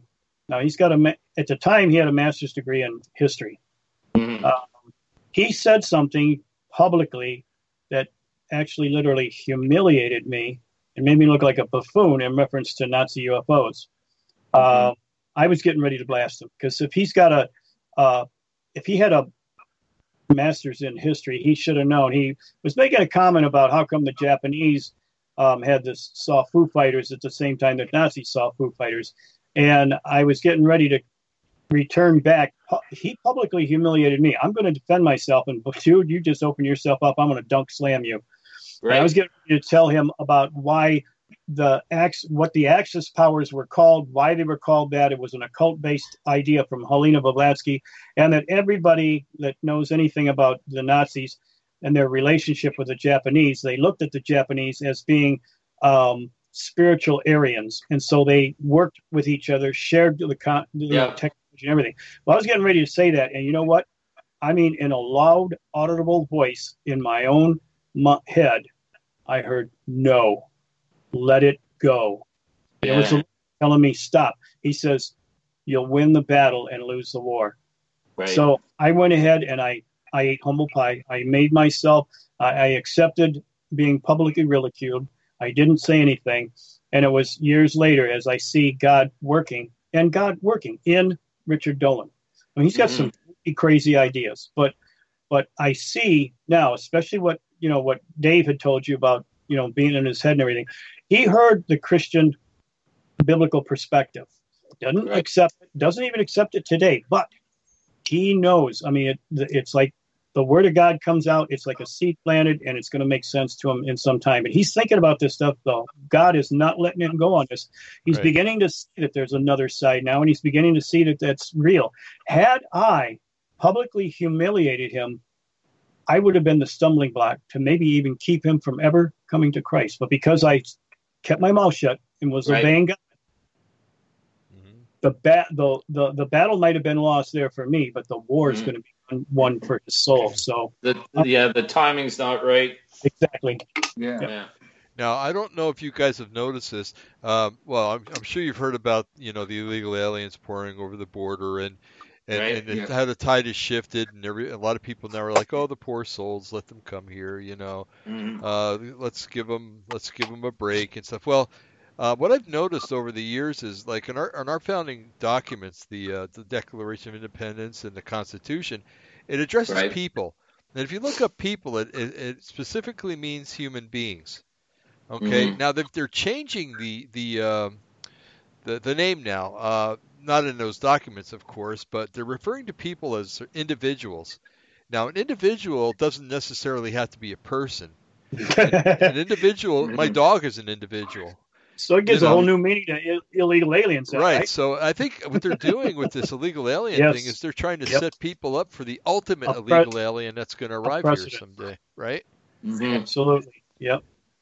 Well, you, you know, guys... um, they're doing it deliberately with uh, between the United Nations, between um, even the wording from the Disclosure Project and everything. I mean, Catholic this Church, Disclosure yeah. Project, um, yeah, of the Catholic Church too, exactly. So yeah, I mean, they're getting. Being... Yeah, go ahead. Sorry. Good, gentlemen. They're they're in preparation for disclosure. Now, the disclosure we're going to get is not going to be the truth. It's going to be no. part of the Great Deception. We're right. going to we're going to yep. accept a cosmic Christ. Yep. What do you guys yep. think about that stuff? Yeah, well, the Roman Catholic Church is totally going to be involved in that. Uh, there's certain individuals that are being groomed for this. Uh, people that at, at a certain time in my life I trusted only because I was looking for answers, but now I'm absolutely disappointed in the way a lot of these people have turned. Um, I'll, I'll, I'll, mention, and I will mention this. Uh, Gary Bates put out a a documentary called Alien. What was it called? Alien Deception or something. Anyway, it came yeah, out last yeah, year, yeah, and um, he had probably seen L.A.'s documentary that I'm in on being taken up in a car, and he had the audacity to say um, uh, some of these people talking about their abduction experiences, especially the recent one of this guy in the car with the missing time, uh, just want five minutes of fame. Uh, my answer to that is uh, I almost died during that. There was no five minutes of fame of being abducted. Um, that, that's haunted me most of my life. And when I was taken as a, a child at the age of 13, uh, he's saying, well, some of these people aren't Christians. I'm a Christian now. I believe in God. I love God. My faith is in Jesus Christ. Am I a perfect Christian? No. If I said I was, I'd be lying. Right. I'm not. Am I working on it? You're damn right I am. Right. But to hear that guy say that, um, and he's supposed to be Mr. Christian, uh, yeah, it's. Well, it's a matter, you know, to be fair to him, it's a matter of perception. And unfortunately, if most of your research is sitting behind a, uh, a desk at a computer, and you haven't uh, he might have had a firsthand experience but if you're not okay i'm going to come out right and say it as Right. far as a biblical as far as from a biblical perspective i am the expert on alien abduction and i'm not going to apologize for it anymore or or be timid about it i am how many people can lay claim to the fact that you have helped terminate over 100 cases of people being totally set free in the name of jesus how many people actually do alien abduction counseling successfully, biblically, and have helped people have this Mhm. happen? You know what? Not very many. Why? Because it, it, it takes too much intense frontline work to do. Right. Well, you And- got to help yourself. And you know what? Too, right? And you know what? Yeah. You don't sell you don't sell books and tapes by doing what I do. Right. Matter of fact, you you you do less because you don't even address in most cases. If you're truly going to get these people set free, you don't go back and revisit the actual abduction. In Right, most yeah. cases that I've ever worked with, there's other doors that have been opened in that person's history, hurts, That's right. That's traumatic right. opening points that have nothing to do with the abduction. So you don't relive in, in it's all up to the Lord. But usually, in Mhm. most cases, don't relive that part. So you know what? When you get interviews on radio and everything, you don't have all the juicy stories of, of No. reliving the alien abduction stories. Mhm. They're actually more personal to the individual as how they were healed from the hurts that shut Right. the doors, that got the enemy away and out. So Good will always defeat evil. Eventually, Exactly. Right. exactly. But And- as a kid, I realized what opened the door. And I was, as I said, I was just a young boy. I wasn't into drugs at 13 or any of that stuff. I was in the wrong place at the wrong time, and they can read your mind. I have no doubt when I said I need to know what these things are, it opened the door, but it wasn't a one way street. It wasn't a one way street. I'm still Well, here. A lot of these people are not here now. Al, here's here's the thing though. This is a very personal, a personal attack on a personal individual basis. So to to make a broad statement that can be easily be done if you have not personally applied yourself involved in counseling for these people and getting help. hmm When you when you realize that it's personal, you know what? You don't broadcast these things out on the open air. You can't No. give testimonies and because this is a personal thing to them. And so you have to keep your mouth shut and you just do what you need to do because it's it's working right. When you're you're trying to inform others and and it's just it, it's it's not right. So uh, what I guess what I'm trying to do is I'm trying to defend Gary Wayne. He's got an awesome book with a lot of good information on it, especially on the two seed bloodline and on all that stuff. But his comments are from someone who doesn't know because he's not in the front lines of actually experiencing the personalization of this matter. If he did, I think he would take a whole different viewpoint. But that's the problem. We we run too much on assumptions, and Christians Yeah. do. And and the other thing is you got to always go back book, chapter, text, and verse of the scriptures. That that's our own balance. It's our own um, assured foundation. I mean, how do we, you know, how do we? We have all these experiences, but how do we focus them back to God's word? What does He have to say about it? Because the thing is, He has something to say about every aspect of what the abduction experience is, even prophetically telling us who, where, when, why, and how. So, I mean, all these things are there if you're geeky enough like me to want to spend hours and hours poring over the scriptures to get a totally conclusive, rightly divided answer from Mhm. God's word. And it takes a lot of work. But when you're a geek and you love doing this kind of stuff, you don't mind spending the time to do it. Oh, I find and, it incredibly interesting, but yeah. Yep. But our safety, you know, I mean, when Jesus said, when when they say go into the secret places, go into the desert and wait, why did Jesus say that? Because there would be a day and a time when somebody's going to tell people, go over here in Sedona, Arizona, and wait, go to um, Ecuador in this jungle and wait, and I will appear and you'll be beamed up. Mm-hmm. That and that's happening today. This is, you know, the gears are shifting. The alien abduction, and and maybe you know, you guys were talking about reinstilling Patsy. Well, only uh, it's a good idea, but we have to shift gears because it's no longer about alien abduction. Because you know what? Genetically, they got everything they got or what they need, and no more is happening. Lord told me in 1996 when I was fasting and praying and putting my book together as God was directing me through fasting and praying. Um, he said, Jim, just prior to when it is coming to a culmination, abductions are going to cease. Well, they're still happening. I'm interviewing people. Well, abductions are happening, but they're old, repetitive things that have been happening all through. There's there's nothing that like is brand new where you're having brand new um, genetic no, no, stuff going no, on. Right there, yeah. Because the gears are shifting now. Like Gordy, like what you were saying, you know, it's it's like massive amounts of contact. Everybody wants contact with the aliens. That is, it's going back to the 50s with the contactees. Only yes. now it's not just one or two isolated yeah. talking about whole groups of people that are being contacted. Yeah. Well, every year they have a, a, UFO conferences that uh, their purpose is to make contact. Right. Uh, the the whole uh, thrust of the exopolitics movement is to make contact. Right. And and yeah, that's I see the shift away from the abduction thing. And yeah, I just think all the lies we're hearing, and it's it's all around us, lies after lies. I think we they're what they're going to come out with and it's coming soon. It's coming soon. Yep. It's going to deceive the masses. There's going to be a spin on this that it's people are going to just will go with it.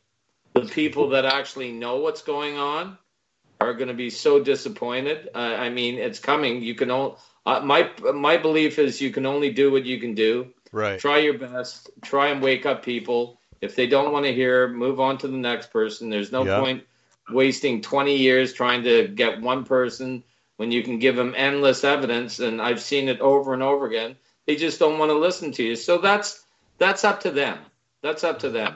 Right. Right? If you if you want to learn and and give them actual evidence and research it you'll figure it out. Uh, there shouldn't be anyone deceived from this. Right. there shouldn't be anyone. Uh, god does does not want one of one single human deceived from this. But uh-huh. that being said, people need to wake up. Yeah, yep. We uh, we were down in Roswell. We uh, Jim and I used to go down there every July. Well, he lived there, but I'd go down there every July, and uh, we'd set up a booth at the uh, the conference center down there. And uh, uh, one day we had a couple of little girls walk by. I don't know if you remember this, Jim, but oh, I remember. And, yeah. And the two little girls said uh, they mm-hmm. said that we want to be abducted, and I yeah. said, "You want to be abducted?" And you go, yes. And the mother looked at me and she kind of whispered, they're really into the aliens. And they were starting to walk away, and I said, excuse me. You know, I said, I know I can't change your mind. I says, but I want you to remember one thing. When you're abducted and you're lying on that table and they're examining you, I said, I want you to remember that if you yell out the name of Jesus, the biblical Jesus, that the abduction will end. And I said, Do you understand that? And they said, Yes. And they just walked away. So yeah, you can you can give them information that they can they can yes. you know get years mm-hmm. later, and, and, I'm sure that they will still remember that because I would if I was. There. I hope so. Yes, but uh, also uh, I've noticed when a lot of people pray for certain individuals that you're you know you're sharing some of this information with, I think prayer makes a, a real difference. We oh, cannot yeah. just reach people with clever arguments. Uh, the work of the Holy Spirit has to be involved, uh-huh. and so so I that's why I do request many times for people to pray for some of the people we mentioned tonight, uh, like James and other and that, that, that Aboriginal lady, uh, the other fellow that was the bus driver. Uh, please pray for them because I think uh, it does make a difference. And yes, they can be deceived. They can still be deceived. It doesn't make them bad people, right? It no. does make them bad people. It's they are uh, they let's say they lack knowledge or or, or discernment uh, that comes through uh, the scriptures and the Holy Spirit uh, making these scriptures meaningful to them. Right. And if you don't read the Bible very much and you don't know the, the, the basic doctrines or the basic uh, teaching about who Christ is, what he did for us, that his uh, atonement and his work is unique. Uh, he's not one of many manifestations of God. He's not an avatar.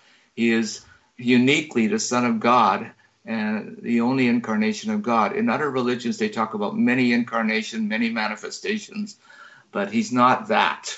Okay, right. not if you're worshiping and so, snakes and dragons. And so no we, thanks. we have to lift up Christ and and, and reveal Amen. who the real Christ, who the real Jesus is, because Right. there seems to be a lot of counterfeit Jesus is out there. Not only with the UFO phenomenon, and now I'm noticing with the near-death experience. That that's Yeah, they're working overtime right now, deceiving people. There's there's no doubt about that. Yeah, well, we do have a clear warning that uh, there will be seducing spirits in the last days, uh, giving doctrines of demons, and it says that there will be, uh, yeah, there will be people that will claim to be the Messiah. Right. You know, Right. I, I want to ask a question. What is your view about what's happening in Israel? Because there are rabbis that are looking to the soon return of the Messiah. They're expecting the temple to be rebuilt soon, or ho- they're hoping that'll be built. Do you think they're being set up for a false Messiah that's not Oh, Jesus? Sure. Of course. Yeah. Yeah. And Yep. it says quite quite clearly in Scripture that he's going to enter the temple. I know that we have different opinions about that, but Yeah. uh, that he's going to enter the temple and proclaim himself to be God. And there could be several different elements that that talks about. It could be Yeah. a spiritual element and it could be a physical element. But um, yeah, of course it is. You know, because I've I've been involved in that. You know, I, I read quite often about the uh, the temple faithful and things like that. Uh, yeah, they will be deceived for a time because they're going to accept the Antichrist as, as being the Messiah, but then their eyes are going to be opened, of course, because he's going to do something. Oh, well, he's going to pro- proclaim himself to be God. That's what's going to. Well, well, there are uh, rabbis in Israel right now. Some of them uh, have passed away, like Kaduri, and he said he was revealed the name of the Messiah, which he said was Yeshua.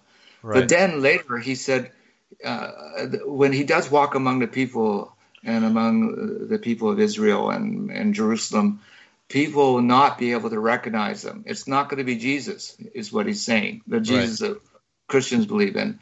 Uh, he said uh, that he will uphold the law.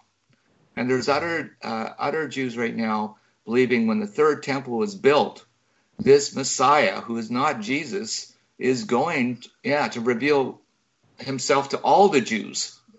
right. Okay, Right. and he will enter the temple. You know, um, I don't know, but they're not looking to, uh, you know, a kind of a spiritual, just a spiritual leader or Messiah. They're looking to a political Yeah. type Messiah Plus, figure. there's another problem with this stuff is when you're talking to some of these individuals that have had encounters, um, you're living your normal life, and one night you wake up in the middle of the night and there's this humanoid in your room glowing. And you're thinking, oh my goodness, it's an angel. This is wonderful. Uh, I've been chosen. Some of the words you hear from some of the people I've talked to that have had these encounters. And I said, Well, so what did the angel say anything to you? What makes you think it was an angel? Just because something uh, humanoid's glowing, uh, wouldn't the angel have something to say to you? They just appear and disappear. Right. And then after that, they start having hauntings. And I Right. go, You need to put the two together. I mean, you got to realize, and and Jim obviously is right about this. He knows better than most. There's something that opens the door to this stuff, but Right. there's many things that can open the door. Sure. I mean, many. and it can be from your parents, from your parents' parents. It Right. go, it can go way, way back, and you and you're wondering what in the heck have I done to deserve this stuff? Mhm. But uh, yeah, the cases that I hear, especially up here, at BC it has so many sightings. I've seen about six different UFOs out here, and some real big ones, massive boomerangs, triangles. I saw a huge cylinder that actually disappeared right in front of my friend and I, and it was near the airport. We phoned the RCMP. Yeah, we just saw this UFO, and you could hear the lady turn around and say, has anybody else called in about a massive UFO near the airport? Uh-huh. And they said no, not yet. So uh, believe me, I, I, I strongly believe, and they they have to cover this stuff up. Right. They can't say, "Oh, planes are disappearing, all these people are disappearing." Yo, just keep going to the parks or hop on a plane. I mean, they have to hush it up. It's totally being controlled right. because they don't have control of it. Mm-hmm. Right? You know, you talked about glowing beings, and uh, uh, it kind of reminded me of uh, something that happened. Uh, my first wife was from Mexico, and I right. got a feeling that the reason why uh, the UFO uh, phenomenon is so prevalent in Mexico is because uh, they used to have like massive human sacrifice down there, and the nation has never repented yep. of it. But um, anyway, uh, this friend of hers was trying to get her involved in this thing called Rosa Mystica. Well, of course, being a good husband, I looked it up right away, and it's a it's a revelation of the Virgin Mary, kind of like the Guadalupe version down there. And uh, mm-hmm. so I started, you know, I looked into it intensely uh, and I looked into a lot of the other Marian um, apparitions too. And what I discovered is that these things will always come first. Oh yes, I'm a representative of Jesus. He's he's the Lord. He's King and everything else. And it's mm-hmm. slowly over time, but before the end of the message, because they they only last for a certain time, uh, it evolves. It evolves from yeah, I I serve Jesus, she says, or it says, and mm-hmm. then in terms of I'm a spokesman for Jesus, and then all of a sudden it's like you are to set up an idol for me and worship me on like the 13th of every third month or something like that. Mm-hmm. So it always turns into that. Now, yeah. I I happened to look one day at the uh, where where uh, I think his name was Juan Carlos, where he uh, saw the apparition of the Guadalupe down in Mexico City, and and lo and behold, there's a, a, legend down there that the Aztecs used to have a woman that used to appear to them at that very, very same spot, uh, and that was one of their deities. So mm. here you. What a coincidence! Is, not that a coincidence? Yeah. Oh, yeah. Another one. Yeah. Yeah. So. Yeah. No coincidences. no. No. Well, I guess that's just the same coincidence that CERN um, collider is located exactly on the yes uh, the time when um, the Roman Empire was in occupation of that area. That's yeah. exact. Uh, I know. cross me, cross section latitude latitude of where the temple to Apollyon yep. um, is exactly where Revelation nine says mm. that that uh, that is the name Apollo Apollyon. It is the same name oh, of the demonic entity that comes up out of the bottomless pit.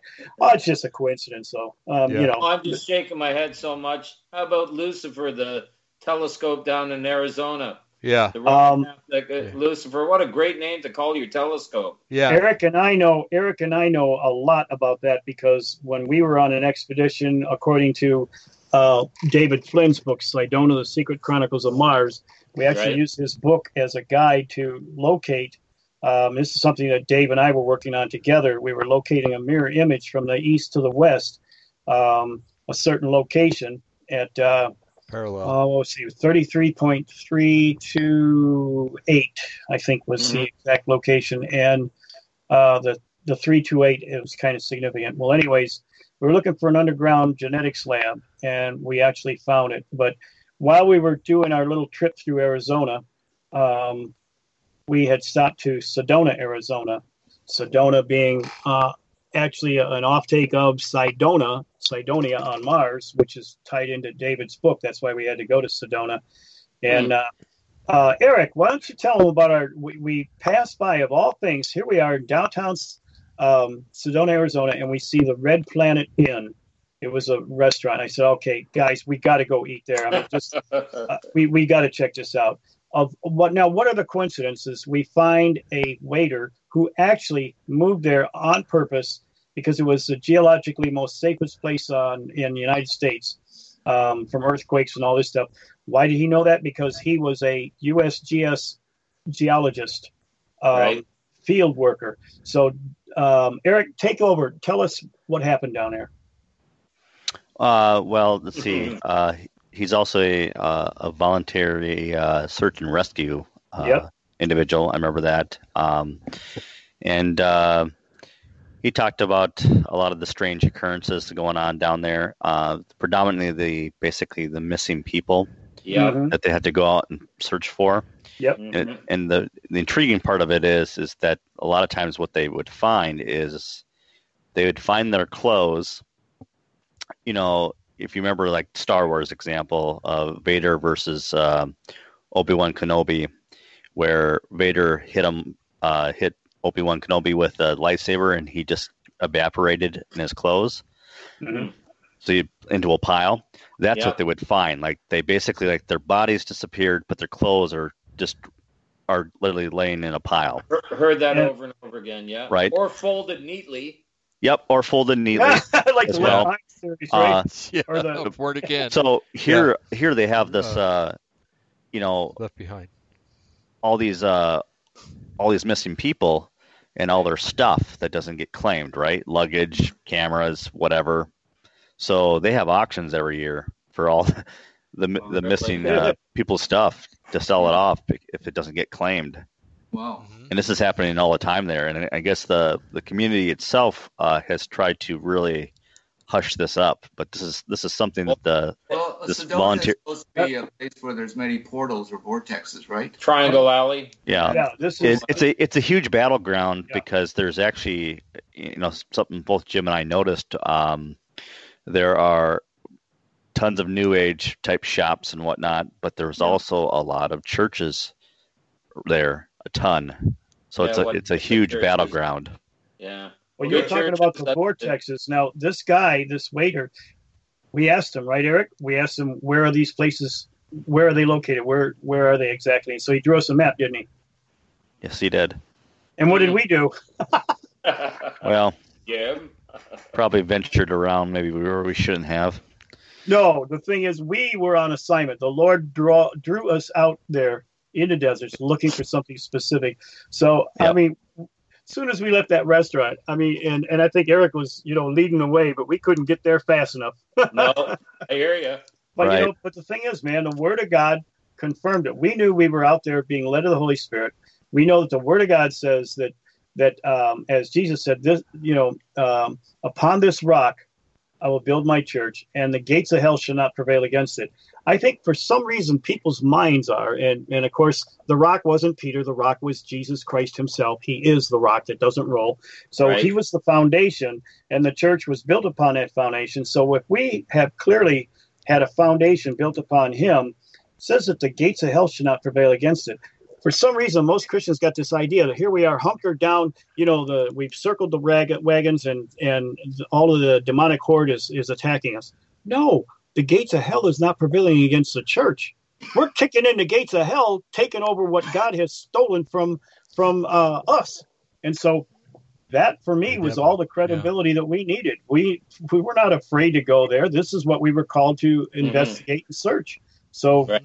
but uh, but now, um, I just thought it was funny because I'm used to doing a lot of the supernatural stuff, and this was um, this was Eric's first time, and he was way out in front of all my my son and I. I mean, he was just kind of leading the way, running towards Right. it. You know, That's a um, cool story. if you want to uh, real quick revisit CERN, I wrote a little booklet on it. Um, it's on my website, but um, I got to read to you something. I don't know if many, very many people know this, but there was a god in that area called Cernunnos. Okay, and Cernunnos was God. yeah, the horned Yeah. god is a deity who was worshipped among the, the Celts, the, the uh, Gaulish Celts, as late as the Roman period. Over 50 examples of his imagery have been found in the Gallo-Roman uh, period. Mostly, well, I'm going to uh, skip that. Uh, anyway, it says, due to lack of sur- uh, surviving literature from the Gaulish Celts, uh, nothing is known about this god from literary sources. Interpretations of his role in the Gaulish culture vary from seeing him as a god of animals, nature, fertility to the god of travel, and get this, commerce and bidirectionality.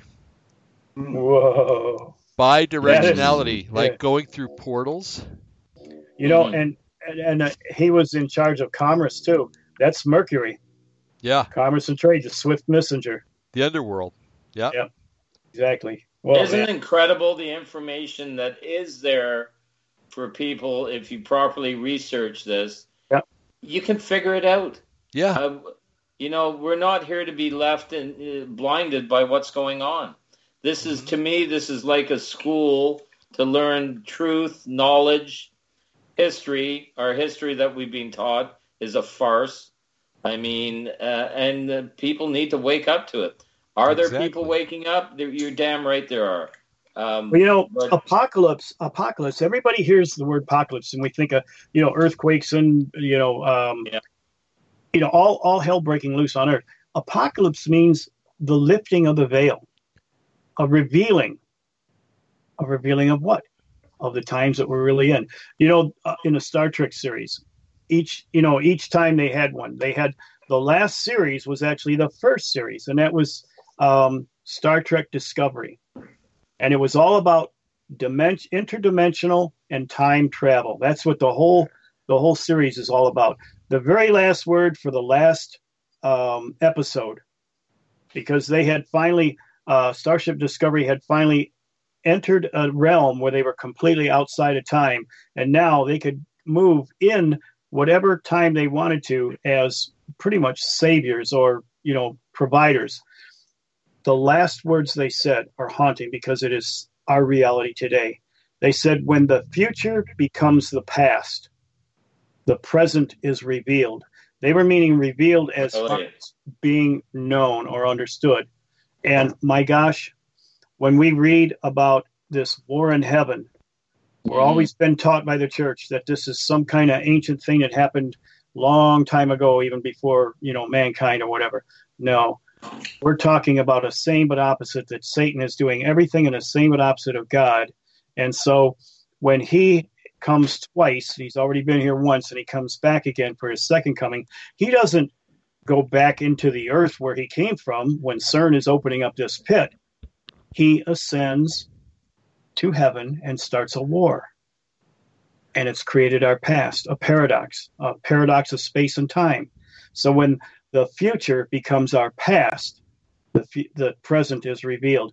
What are we going through right now? The great revelation, the revealing, mhm. what we're really in and what really is happening. So we're living in pretty exciting times. We are in the time of the apocalypse. We're in the time of the revealing. We're going to know or begin to know now that we understand quantum physics, now we understand a lot of different things about space time that we never understood before. Right. Presence is making sense so that I just, you know, that was a mind blower. And of course, it's attached to what? It's attached to the Federation, it's attached to Star Trek. Sometimes, guys, I can't watch some of these episodes of Star. I've been a Trekkie all my life. I mean, I'm, you know, six, eight. I've watched the episodes, you know, the first Star Trek when they were brand new. I've watched every phase of it. Deep Space Nine. Oh, when you find out about the nine, I mean, there's nothing in this program that doesn't have a second meaning, a different level of meaning. Um, you find out John Rod, Gene If you're awake, you see this, right? If you're Well, awake. And Right. it, and it doesn't take a whole lot. If you just pray and seek the Lord about everything, I mean, we're, we're about to hit a major deception that, if it were possible, would deceive the very elect. When I watch Star Trek and when I see how much of a following and how much of a programming and preparation has Mhm. hit worldwide, I mean, Yep. yes, yesterday's science fiction becomes today's inspiration for tomorrow's reality. You, Mm. They got programs now that show how much inspiration Star Trek has created for cell phones and all kinds of different Yeah. technology. That um, I look at it and I go, oh, yeah, but what about the spiritual and and the um, what about the spiritual preparation, the prophetic preparation? Um, Steve, Gene Roddenberry was a part of a channeled information Yes. called Yep. the Table Foundation Mhm. almost all of the information they got channeled from the nine Yep. and this nine gave them all the preparation for understanding the coming of the um, cosmic christ so gene roddenberry realized that this was important that we have to get all the famous well-known people in news media uh, or, or all the media to start preparing the population of earth in preparation for what's going about to happen. And so when you see the Federation of Planets, when you see even the Star Trek com badge, the whole thing, these are things that they put into the science fiction story on purpose to prepare us for what's Yeah. going to happen in the time of disclosure. That's why I say Dr. Uh, Greer is going to be a major part of integrating all this together. The I Catholic Church totally said new- that, Jim. He's Yep. being groomed. Yep. He was groomed from the 80s. Yes. Yep. right? It's a lifelong. It's almost a lifelong um, purpose and Which is, call. which is scary. Well, you know, here's the promise and the hope, though. We who are born again by God's Spirit have the spirit of error and truth. hmm And our calling is to be, and that's probably why there's an obsession with with um, uh, all the superheroes and everything. You know, they're explaining away that you know they're metahumans, they're part human, but they're part something else, a hybrid or whatever. And it's to confuse everything because in this lifting of the veil, all of us who are born again and led of God's Spirit during this time is going to actually thrive. And it's in Daniel. It says um, that that the spirit of Antichrist, the whole system, is going to flatter many, hmm but those that know their God will be strong and do exploits. That's our role. We know God. We know Him in a personal way, and the same power that was in God that raised Him from the dead is the same power that dwells in us, the manifestation of the sons of God. So when you talk about you know people disappearing in front of your eyes or whatever, the physics, and I'm talking physics. I'm not talking of religion or black Right. magic or any goofy thing like that. The physics for that is found in the Word of God, and that was when when Philip was being called to witness to the eunuch, and they, he Mhm. baptized the eunuch. Immediately, he was taken, Harpazio, he was taken from that place 32 miles away into another city. Teleportation is real. The physics are there. It happened. Yep. And so there's our safety to a capacity, you know, that, okay, this is sound. You know, this isn't crazy stuff. This isn't science fiction or anything. This is a real physics that does exist because God works within physics. This is where so many Christians have to start being, quit being frightened children. Yeah, I, Just- I'm certainly not frightened with all the things that have happened to me. we are. yeah, just one one uh, positive encounter through God, uh, through all that other stuff out the window. Now, Right. am I repetitive telling people about these things? I do it not to scare them, but to tell them this stuff is real. This stuff is real. That's my purpose with that. Am I fearful of what's going to happen? No. My faith is in the Lord, bar none. Right. well, you and know, that's, that's you- where all of us should be, though. We should realize that just Oh, I wish we were. you well, know? God, God is a s the God of structure and order. Physics is that order. Physics is that structure. Unfortunately, within within a lot of the New Age, there is an element of physics that's true, but it's wrapped with a, a- around a bunch of lies, and it's got a, a wrong premise and a wrong conclusion. But so many Christians are defecting over to that because they see that, oh my gosh, this is real. Well, just because Mhm. something is real doesn't mean that it's good. It can be no, real, no bad exactly. And that's that's what they're not seeing. Dave, I, I didn't mean to interrupt. Go ahead. That's okay. Well, I was going to say is that what I noticed that you know with the the people I've talked with, and several of them are in the book.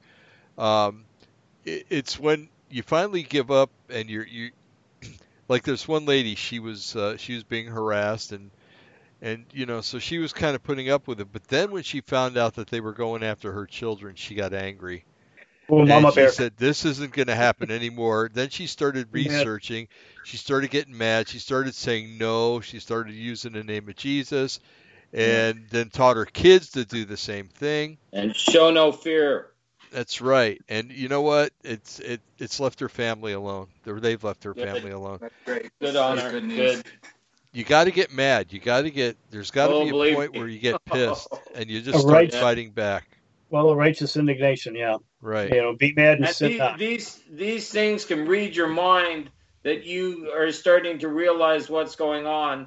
They'll attack you more. You show no fear. You get aggressive. It ended all my stuff. I was under spiritual attack for three months. One thing after another. I was getting so choked at these things. I go to bed at night. I wasn't fearful. I had apparitions showing up in the house. I just look at them. Get out in the name of Jesus Christ or the blood of Jesus Christ. Leave. You're not welcome here. They disappear. I go to bed and have no problem sleeping. Mhm. Like not nothing. right Amen. right Yeah, we You can't we- be the victim. We got to be on the uh, offense. Aggressive. Aggressive, yeah. Yeah, Yep. we had a, an instance in our church, uh, and it was the last time that I've really been harassed. Thank, thank you, Lord. But um, one night, three times they tried. You know, three times, Mhm. they, and and I had to laugh because the last time that I rebuffed them, they made a noise like a little beeping noise, like you'd hear in a UFO movie back in the 50s. You know, and, and I started laughing. I go, "You guys can't be serious about this. Get out of here." Well, anyway. I talked with the pastor. It was that was a Saturday night, and I talked with the pastor the next day, and he goes, "You look tired." And I says, "Yeah, well, I was up doing battle all you know for two or three Mhm. hours last night." And he goes, "You too?" He says, "They were after me." He says, and Yeah. Eddie, Eddie, another guy that was in, they were after him too. And I said, "Yeah, but we all walked away winners, huh?" And he goes, "Yeah."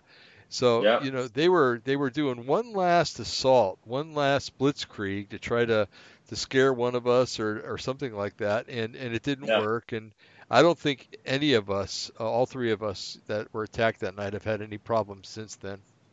No, mine are just from 2008 gone, Right? gone, nothing. Yeah. I say they know that I know, and Right. I have the armor of God. hmm I'm not bragging. Yeah. I mean, I just, I just know that. hmm Okay. I know Good one. I know one researcher. He uh, now this caused him to believe that this whole thing is spiritual and it's not physical in nature. So you know, I, I believe it's both. But um, It is both. he uh, he was talking to a guy, and uh, the guy was in his car and with his girlfriend or wife, I can't remember which, but uh, he says, "Well, they're coming to get me now," and so he says, "Well, pull the car over and give the phone to your girlfriend or wife, whatever." And uh, so he did. You know, the whole time he remained there, he didn't go anywhere. And she said, "Well, you know, he looks kind of white, like he's pale, and he's, you know, his heart's beating quite fast and stuff, but he's still here." Well, anyway, he came back too, and he grabbed the phone from her, and he says to he says to the other research or the researcher on the other end of the phone, he says, "They're pissed at you." And he goes, "Me? Why are they pissed at me?" And he says, "Because they know that you know what's going on." Yep. You know? No, they don't like that. Nope, they don't. Yeah. So, and I don't know if you got you've experienced this. Now, now the attacks don't really happen in that fashion, but the other things happen, like uh, health problems sometimes, um, uh, y- um, financial, you know, things happen. Oh, I went a through a pile of stuff in a short period of three months, and it made me wanted to jump off a building. But then again, I don't like heights, so that didn't happen. But uh, uh, no, I, I was under constant, constant spiritual attack. Um, in put it this way, in one month, I broke my wrist in two places. I had bought a, a boat. The motor blew up the first day I took it out. Then I Uh-huh. got in that car accident. Then my cat got poisoned. Uh, what else? I mean, just I and people are saying, just you know, stay the course, just hang in there. I go, yeah, I'm being tested here over and over again. Then all the hauntings. My I started losing my friends because the house was haunted. I mean, Right. it's just and I stuck. I stayed true to course, and then it all just everything. It, the the air in the when you walked in the house was totally fine. I had people walk in there and walk out saying, yeah, this this place has heavy air. I don't like the feeling in here. And I lived there. I lived there for 15 years. Right, right. But yeah, I'm totally fine. Yeah, Right, you're Gordy? Victorious. I, I've been to that. as as Yeah. well as you can define fine after doing this kind of work, you know, twenty four seven. Our Well, reality, our reality is is other people's nightmare. Yeah, We but just- I, I, you know, when you think of, and I mean, I had numerous horrible things happen. I don't even think about that. Do I talk about it and inform people? Yeah, but I don't think about it as, as it's affecting my life now. Uh, what's affecting my life now is that I know the truth. I'm on the right course. I'm trying to help people. Am I a perfect Christian? No. Do I want to get better in certain things? Totally. But I'm on the right, right course, and that's uplifted me. I Right. know it has. Yep. Well, one of your favorite passages is "The truth will set you free." Yeah, the truth will set you free. Stay on the right course. Show no fear. The truth will set you free. Those are our, very powerful it's words. part of our armor. is to Yeah, develop- develop the that's right. Yeah. That's Yeah. right. That is right. And Yeah.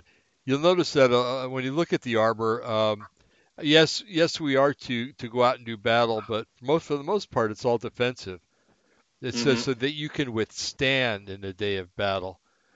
You Yeah. know, uh, the shield, the, the sword. You know, you can fend off other swords. The shield, you defend yourself from the the slinging arrows of the enemy.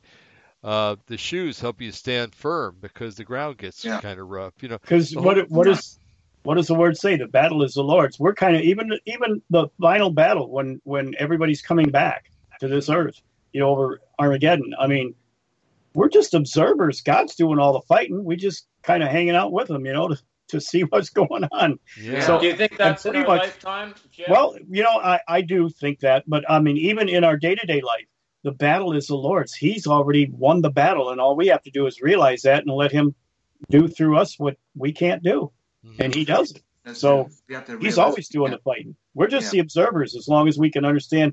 Get myself out of the way. Okay, Lord, work through me. you know, it's it's kind of like apart from you, I can do nothing, but Right. in you, I can do everything. Yeah. Amen. That's Yeah. really true. Mhm. yeah, well put. Yeah. That's right. That's right. Yep. We uh I, I, I get kind of leery. Uh I'll go to a church or something and uh this happens a lot in Pentecostal circles. But they start stamping their feet, I'm gonna step on the devil's head, you know, and stuff like that. Well, no, Jesus is the one that crushes his head. Yeah, I he'll don't. take care of that. And then I look I read that scripture where it says even the archangel Michael when he was contending Yeah. for the body of Moses said the Lord rebuke you and didn't use his own words. Yeah. You know, it's like, oh yeah, you guys want to set yourself up for a battle that you probably are really going to have a hard time winning. Yeah, threaten to step on his head. You know, you get a little butt whooping or a godsmack. Yeah, yeah. Humility, son. Humility. That would hurt. So, It's me, not you. but then again, and the other, and yet on the other thing, we have to take our inheritance. We are to be co-rulers and joint heirs with Christ, which means we really got to understand the process of getting ourselves out of the way so He can work through us. But then, to work through us, we have to take that authority that we have as children of God. right. Mhm. We're you know i mean we're supposed to it's called the manifestation of the sons of god so we are it's kind of like the the new agers want to let the universe tell them what to do when to do and how to do it. Good But- luck with that. well Yeah. you know the thing is that's just the program that was written by the processor who empowers the program. Who is the processor? It's the rock. It's the foundation of everything. That processor is jesus. So what does that make the universe? It's a, it's a middleman a go-between. It's a second hand nothing nobody really because my bible says there's only one mediator between man and god the man christ jesus so you know what i bat- bypass him as a matter of fact when i understand the authority that i have in christ I don't take any orders from the uh, and direction from the universe. I tell the universe what it can and cannot do. Right. Mhm. I tell it no. It's it's like Neo in the Matrix. Neo could fly and do all kinds of other weird things because once he understood he was in a metric matrix, he's not subject to the rules of this this universe. We aren't either because we're in a Pinocchio world that ain't even real according to quantum physicists.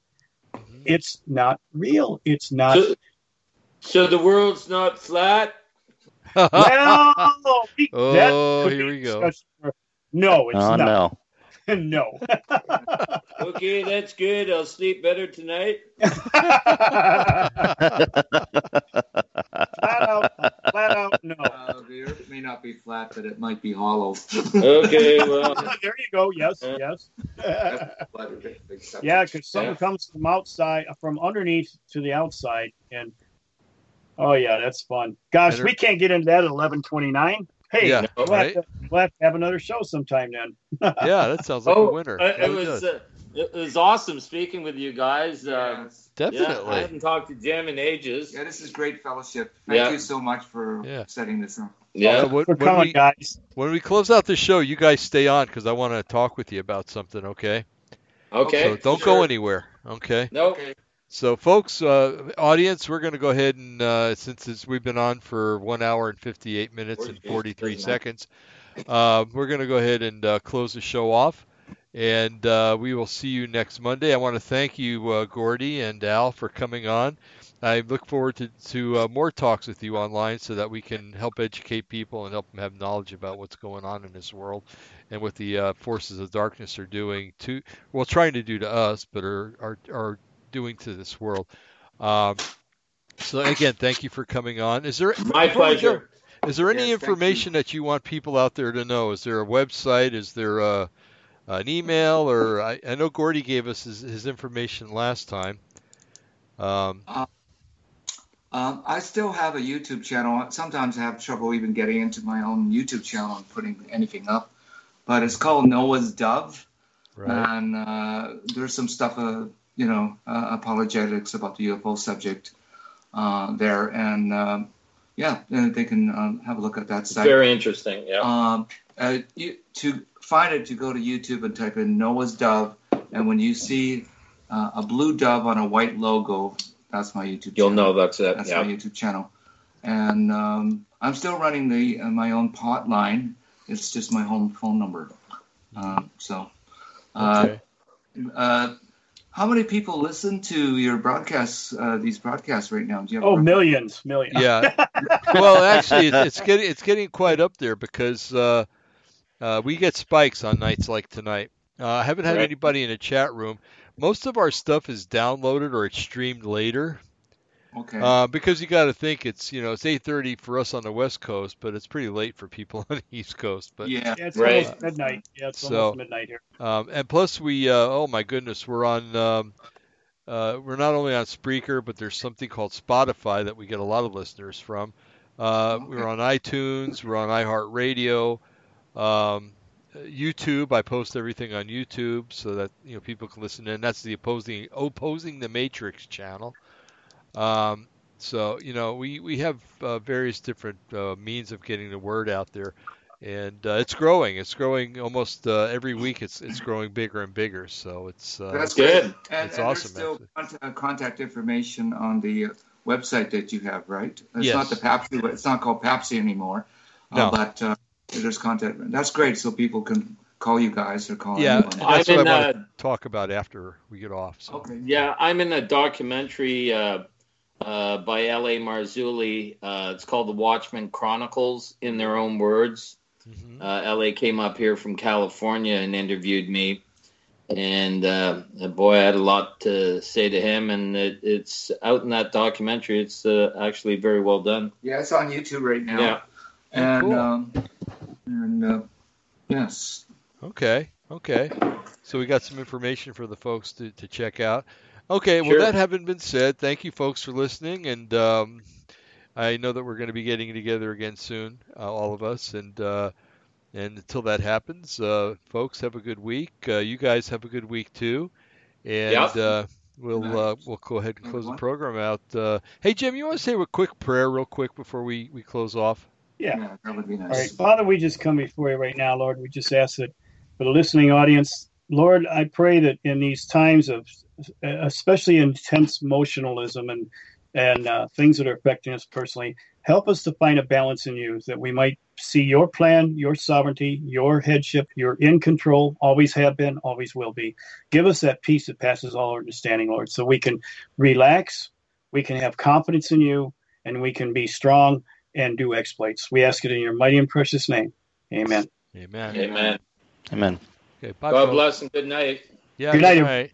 Hold on, Good. guys. Night.